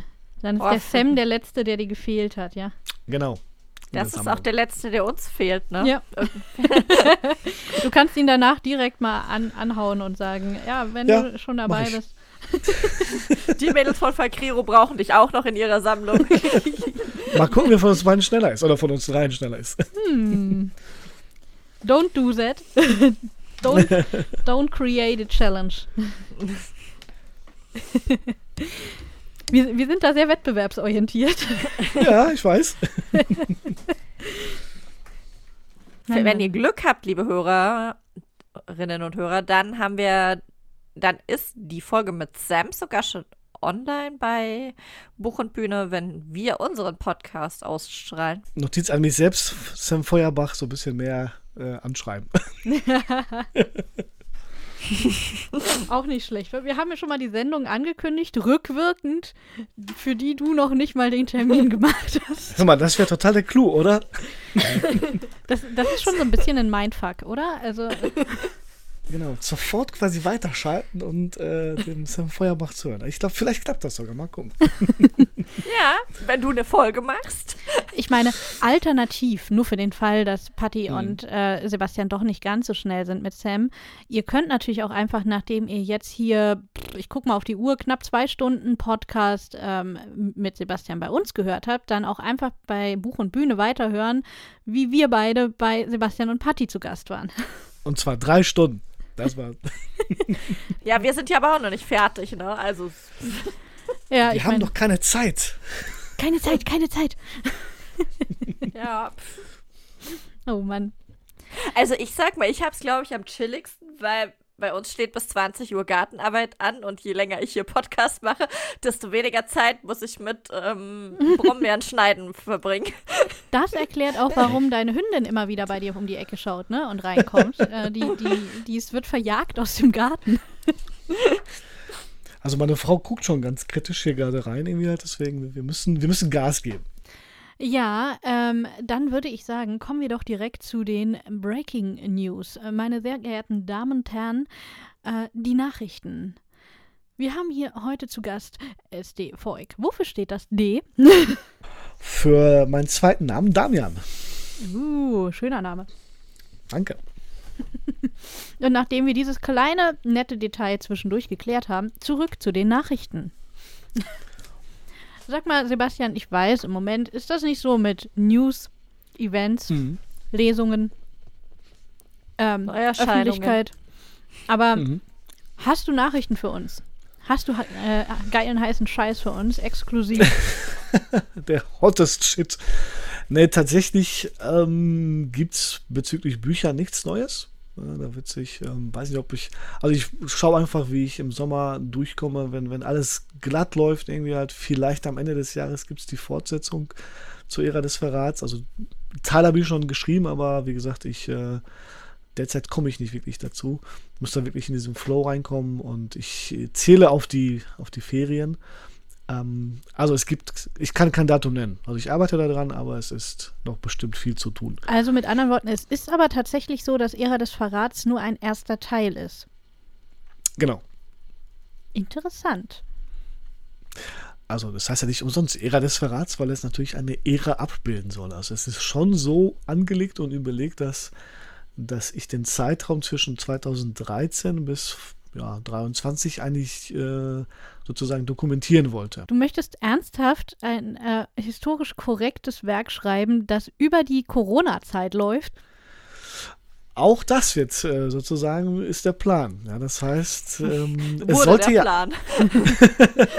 es sollte ja eigentlich ähm, auch die sozusagen ne, die die Zeit vor Donald Trump, ja, seine Regentschaft irgendwie hat und äh, Und das, was ja, danach noch von der Welt übrig ist? Richtig, genau. Ne? Was er übrig gelassen hat, äh, äh, da bleiben, ist natürlich früher abgelöst worden. Aber vielleicht kommt er ja wieder, weiß man nicht. Hoffentlich nicht. Oh, Gottes mein Willen. Ähm, das war so der ursprüngliche Plan eigentlich. Irgendwie halt. Und ähm, ja, ich werfe dann meine, meine fiktiven Protagonisten immer in tatsächliche, historisch richtige, korrekte Settings und lasse die da einfach agieren. Ja, Kannst du da nicht wenigstens ein bisschen was an der Geschichte ändern? Äh, nein. Also könntest du ja zum Beispiel im ähm, Januar oder Februar äh, 2020 eingreifen lassen, als es ein paar chinesischen Wissenschaftlern gelungen ist festzustellen, dass da ein gefährliches Virus mu- rummutiert und äh, man glaubt ihnen tatsächlich. Äh, ich bin doch Historiker, da kann ich nichts, wird nichts gedreht. Historische Fakten. Fakten, Fakten, Fakten. Aber also in dem Punkt wäre ich für alternative Fakten offen. Das verstehe ich vollkommen. Hm, na gut. Und äh, wie schaut's aus, was Buch und Bühne angeht, außer Sam? Oder mit Lesungen? Also digitales Programm ist genauso erlaubt. Ähm, tatsächlich, mh, also Les Buch und Bühne, klar, geht weiter. Ne? Das heißt, Feuerbach ist der nächste und wir versuchen uns um andere Gäste noch weiter zu bemühen, speziell aus der Branche Bühne, aber auch natürlich ein bisschen Bühne. Auch Patricia hatte auch eine, eine Kollegin, mit der sie ein Interview führen wollte, die äh, eine renommierte Schauspielerin, glaube ich, in Wien ist. Ähm, aber die ist derzeit tatsächlich auch an Corona erkrankt und deswegen müssen wir das ein bisschen schieben irgendwie halt. Aber ich plane schon, klar, natürlich weitere spannende und, und irgendwie halt interessante Gäste, so wie ihr es wart. In dem Jetzt Podcast ist zu aber auch langsam mal gut. in dem Podcast zu lotzen, äh, lotsen irgendwie halt, ne? Und dann äh, da klar es weiterzumachen. Aber zur Lesung, wir werden sporadisch bestimmt was machen, ja. Und äh, es ist ja auch mit der Indie, also es gibt ja die Webseite von Catherine Strafford, kennt ihr ja bestimmt, ähm, www.indiebuchwelt.de. Die plant nämlich im Mai eine kleine Aktion zu, ich glaube, parallel zu der ausgefallenen Messe irgendwie halt zu machen. Und da werden wir auf jeden Fall ein paar Aktionen auch, mit beteiligt, irgendwie mit Buch und Bühne und werden da ein Buchstaben-Suchspiel sozusagen im Podcast verstecken. Und vielleicht eine kurze Lesung auch dazu machen. Also das wird bestimmt nochmal passieren und vielleicht kriege ich nochmal den Kollegen Robert Frank, der auch schon mal beim Podcast war, der auch ein paar Zeilen aus dem, aus dem Buch gelesen hat, die ersten vier Kapitel eigentlich und mit dem vielleicht nochmal eine Lesung zu starten, wenn, also eine Online-Lesung irgendwie halt zu machen. Aber ich kann euch keine konkreten Termine geben, müsst ihr halt immer ein bisschen auf der Webseite schauen, Twitter checken bei mir und Mit anderen. Worten ist wieder die Empfehlung von vorhin aktiv. Äh, wer mehr erfahren will, der ähm, sollte in den Social Media unterwegs sein und dich da unauffällig beschatten. definitiv. Ihr dürft ihn auch auffällig beschatten. Ja. Das macht schon der NSA und der GRU, der russische Geheimdienst, alle machen das schon. Hoffe ich, hoffentlich. Also, ihr reiht euch quasi nur in eine, weit, in eine lange prominente Reihe ein. Das heißt, ähm, Fällt Ist gar nicht okay. auf. Fällt gar nicht auf, das alles. Tja, Mary, wie sieht das aus? Wollen wir uns schon mal verabschieden und, ähm, ja, verschwinden und Sebastian Schnuffel mit Schnuffel alleine lassen? Oder haben wir noch was? Hm, Ja, ich glaube, wir gehen lieber auf Sicherheitsabstand vorher. Ja, wir überlassen dich Schnuffelchen, Ja. ne? Also uns hat es auch sehr gefreut, dass du bis hierher überlebt hast und äh, Teil unserer Sendung Yes. warst. Vielen Dank, dass wir deine Bekanntschaft machen durften. Wir haben uns sehr gefreut. Der Nachruf ist vorbereitet. ich danke das, äh, bedanke mich bei euch, dass ich hier sein durfte und äh, so viel über mich und mein Werk sozusagen erzählen durfte, dass ihr mir die Chance gegeben habt. Vielen lieben Dank dafür. Ja, ähm, wir reden immer gerne über Werke. Und ähm, Schnuffel wird da auch nochmal sehr investigativ vorgehen an dieser Stelle. Also keine Sorge, du kannst noch mehr zu deinen Werken sagen. Ob du das allerdings auch wirklich möchtest, das wird sich dann gleich herausstellen. ich freue mich. noch. Diese Naivität immer beim ersten Besuch, Sabrina, das ist echt niedlich. Ja, ne? Also dann, liebe Hörerinnen und Hörer, vielen Dank, dass ihr eingeschaltet habt und viel Spaß mit Schnuffelchen. Ganz genau. ja, aber geht mal. Sucht es weiter. Ja, ähm, das ist besser für euch alle. Ja, ähm, Sebastian, vor allem für dir wäre das besser gewesen. Ne? Was? Nein. Was? Nein. Ja, äh, die sind ja hier diese, diese Weichspül-Journalie, wa? Das ist ja unmöglich die haben da ja echt mit Samthandschuhen angefasst. Das ist ja die reinste Werbesendung gewesen. Also ich finde, wir müssen jetzt hier wirklich mal ein bisschen die investigative Journal hier sprechen lassen. Ne? Und deswegen, ganz wichtig, sag mal, warum, ja, ich fahre ganz ernsthaft, warum sollten unsere Hörerinnen und Hörer dich lieber nicht lesen? Die sollten mich nicht lesen, wenn sie die Welt sozusagen äh, oder die, von der Wahrheit in der Welt äh, alles verschließen wollen. Ja? Wenn sie sozusagen das, was um sie herum passiert, nicht wissen möchten, dann sollen sie mich nicht lesen. Also auch so ein Kollege, der sagt, bei ihm gibt's Wahrheit, wa? Hm. Die reinste Wahrheit. Fakten, Fakten, Fakten. Und an den Leser denken? Ja, ja, nur, das muss ja jeder selbst entscheiden, wa? Hm. Naja, ich sag mal so, womit muss man rechnen, wenn man da so mutig ist, dass man deine Wahrheit kennenlernen will, wa? Äh, hier, was ist denn das Blödeste an deiner Geschichte? Das Blödeste ist tatsächlich, dass sie auch so passiert ist. das mag man kaum glauben, irgendwie halt, aber es hat sich exakt alles so abgespielt, wie es sich, bis auf ein paar fiktive Figuren, die ich da reingeworfen habe, aber es hat sich tatsächlich so abgespielt und man äh, reibt sich die Augen, dass das die Wahrheit ist. Das ist das Bekloppteste. Das ist ja krass. Das heißt, eigentlich hast du das alles hier dir nicht ausgedacht, sondern abgekupfert, war? Einfach so. Ja, ja einfach so. Ja, einfach die Realität. Die Realität einfach aufgeschrieben. Boah, ey, das ist ja. Und dafür kriegt der Geld, war? Dafür, dass er hier einfach nur hier News bringt. ja, so muss, man, so muss man das machen. Mann, Mann, Mann. Das sind hier echt Techniken, wa? Aber jetzt mal ganz ernsthaft. Du bist ja hier Lehrer und Vater, wa? Und so. Hast du denn was Besseres zu tun als Bücher schreiben? Ich meine hier Homeschooling und so.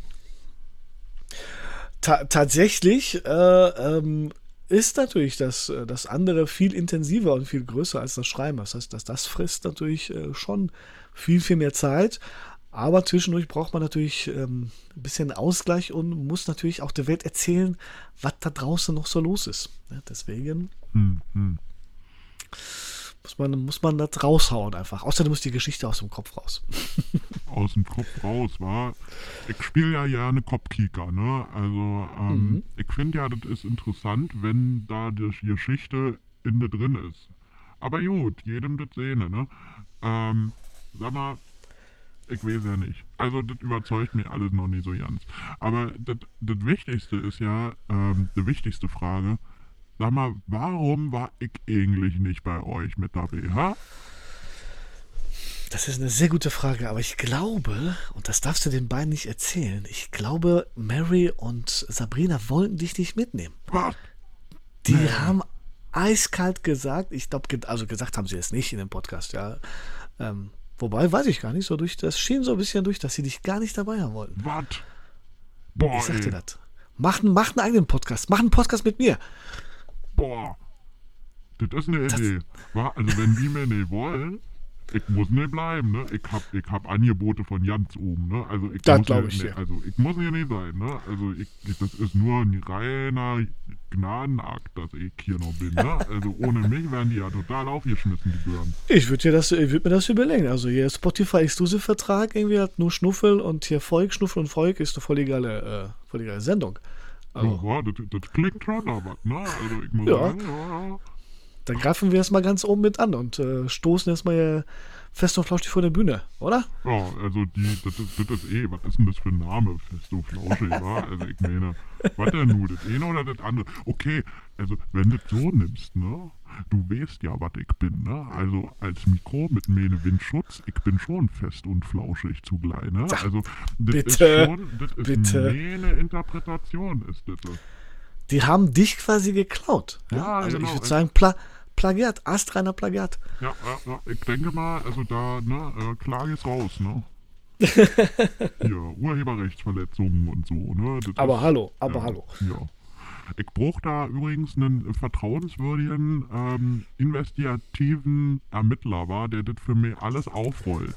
Wärst du da, Mhm. äh, ne, wärst du da drin? Also könnte ich dich da. Ja, ich meine, ich habe ja schon so viel recherchiert zu dem ganzen Thema, würde ich sagen, ich, wir sind da einer heißen äh, äh, Sache auf der Spur. Ja? Also k- glasklar, ich bin ja auch, ne, habe ja ganz viel Detektivromane gelesen, äh, Miss Marple und äh, Philipp Marlowe, ich weiß da Bescheid, ich mach das. Ja, das, finde ich gut. Also, dann lass uns das mal aufrollen, war mit den Festen und Flauschchen. Und äh, dann würde ich sagen, übernehmen wir einfach den Podcast von denen. Weil die haben ja schon ihre Hörer, war. Und wenn wir dann einfach das übernehmen, weil wir die, die wahren Festflauschchen sind, dann, na, dann, das zieht. Das ist ein sehr guter Plan, aber wir müssen ganz vorsichtig vorgehen und ganz leise sein, Gut, gut, weil die, hö gut. die hören uns doch alle ab. Das weißt du doch. Ja, aber ich dachte, dann ist es auch egal, ob ich es im Radio und im Podcast erzähle, weil hören tun es ja eh alle. Naja, gut, okay. Das, das beste Versteck war für ein Geheimnis. Ist immer noch der Öffentlichkeit. Da hast du recht. Genau. Also, ne, ähm, ich würde sagen, äh, den Rest, ne, wenn hier trotz allem der Öffentlichkeit ein bisschen weg ist, ne, wir besprechen das gleich mal bei einem Käffchen und, äh, ja, ja, äh, hier, Hörer draußen, ne, macht's gut, war, ihr habt nichts gehört, nichts gesehen, eh nicht, ist ja Sound only. und, ähm, lasst euch überraschen. Wir besprechen das gleich bei Wudetschka, ne? ne? Kaufen wir uns Dings, treffen wir uns gleich noch hier schön in, in Park in Berlin und besprechen das. Ja, ne, mach mal, mach mal. Also von meiner Seite auch. Tschüss, passt auf euch auf, bleibt stabil, bleibt gesund. Und äh, ja, bis bald. In Flagranti. Der Fakriro Autorentalk. Autoren hautnah und direkt im Ohr.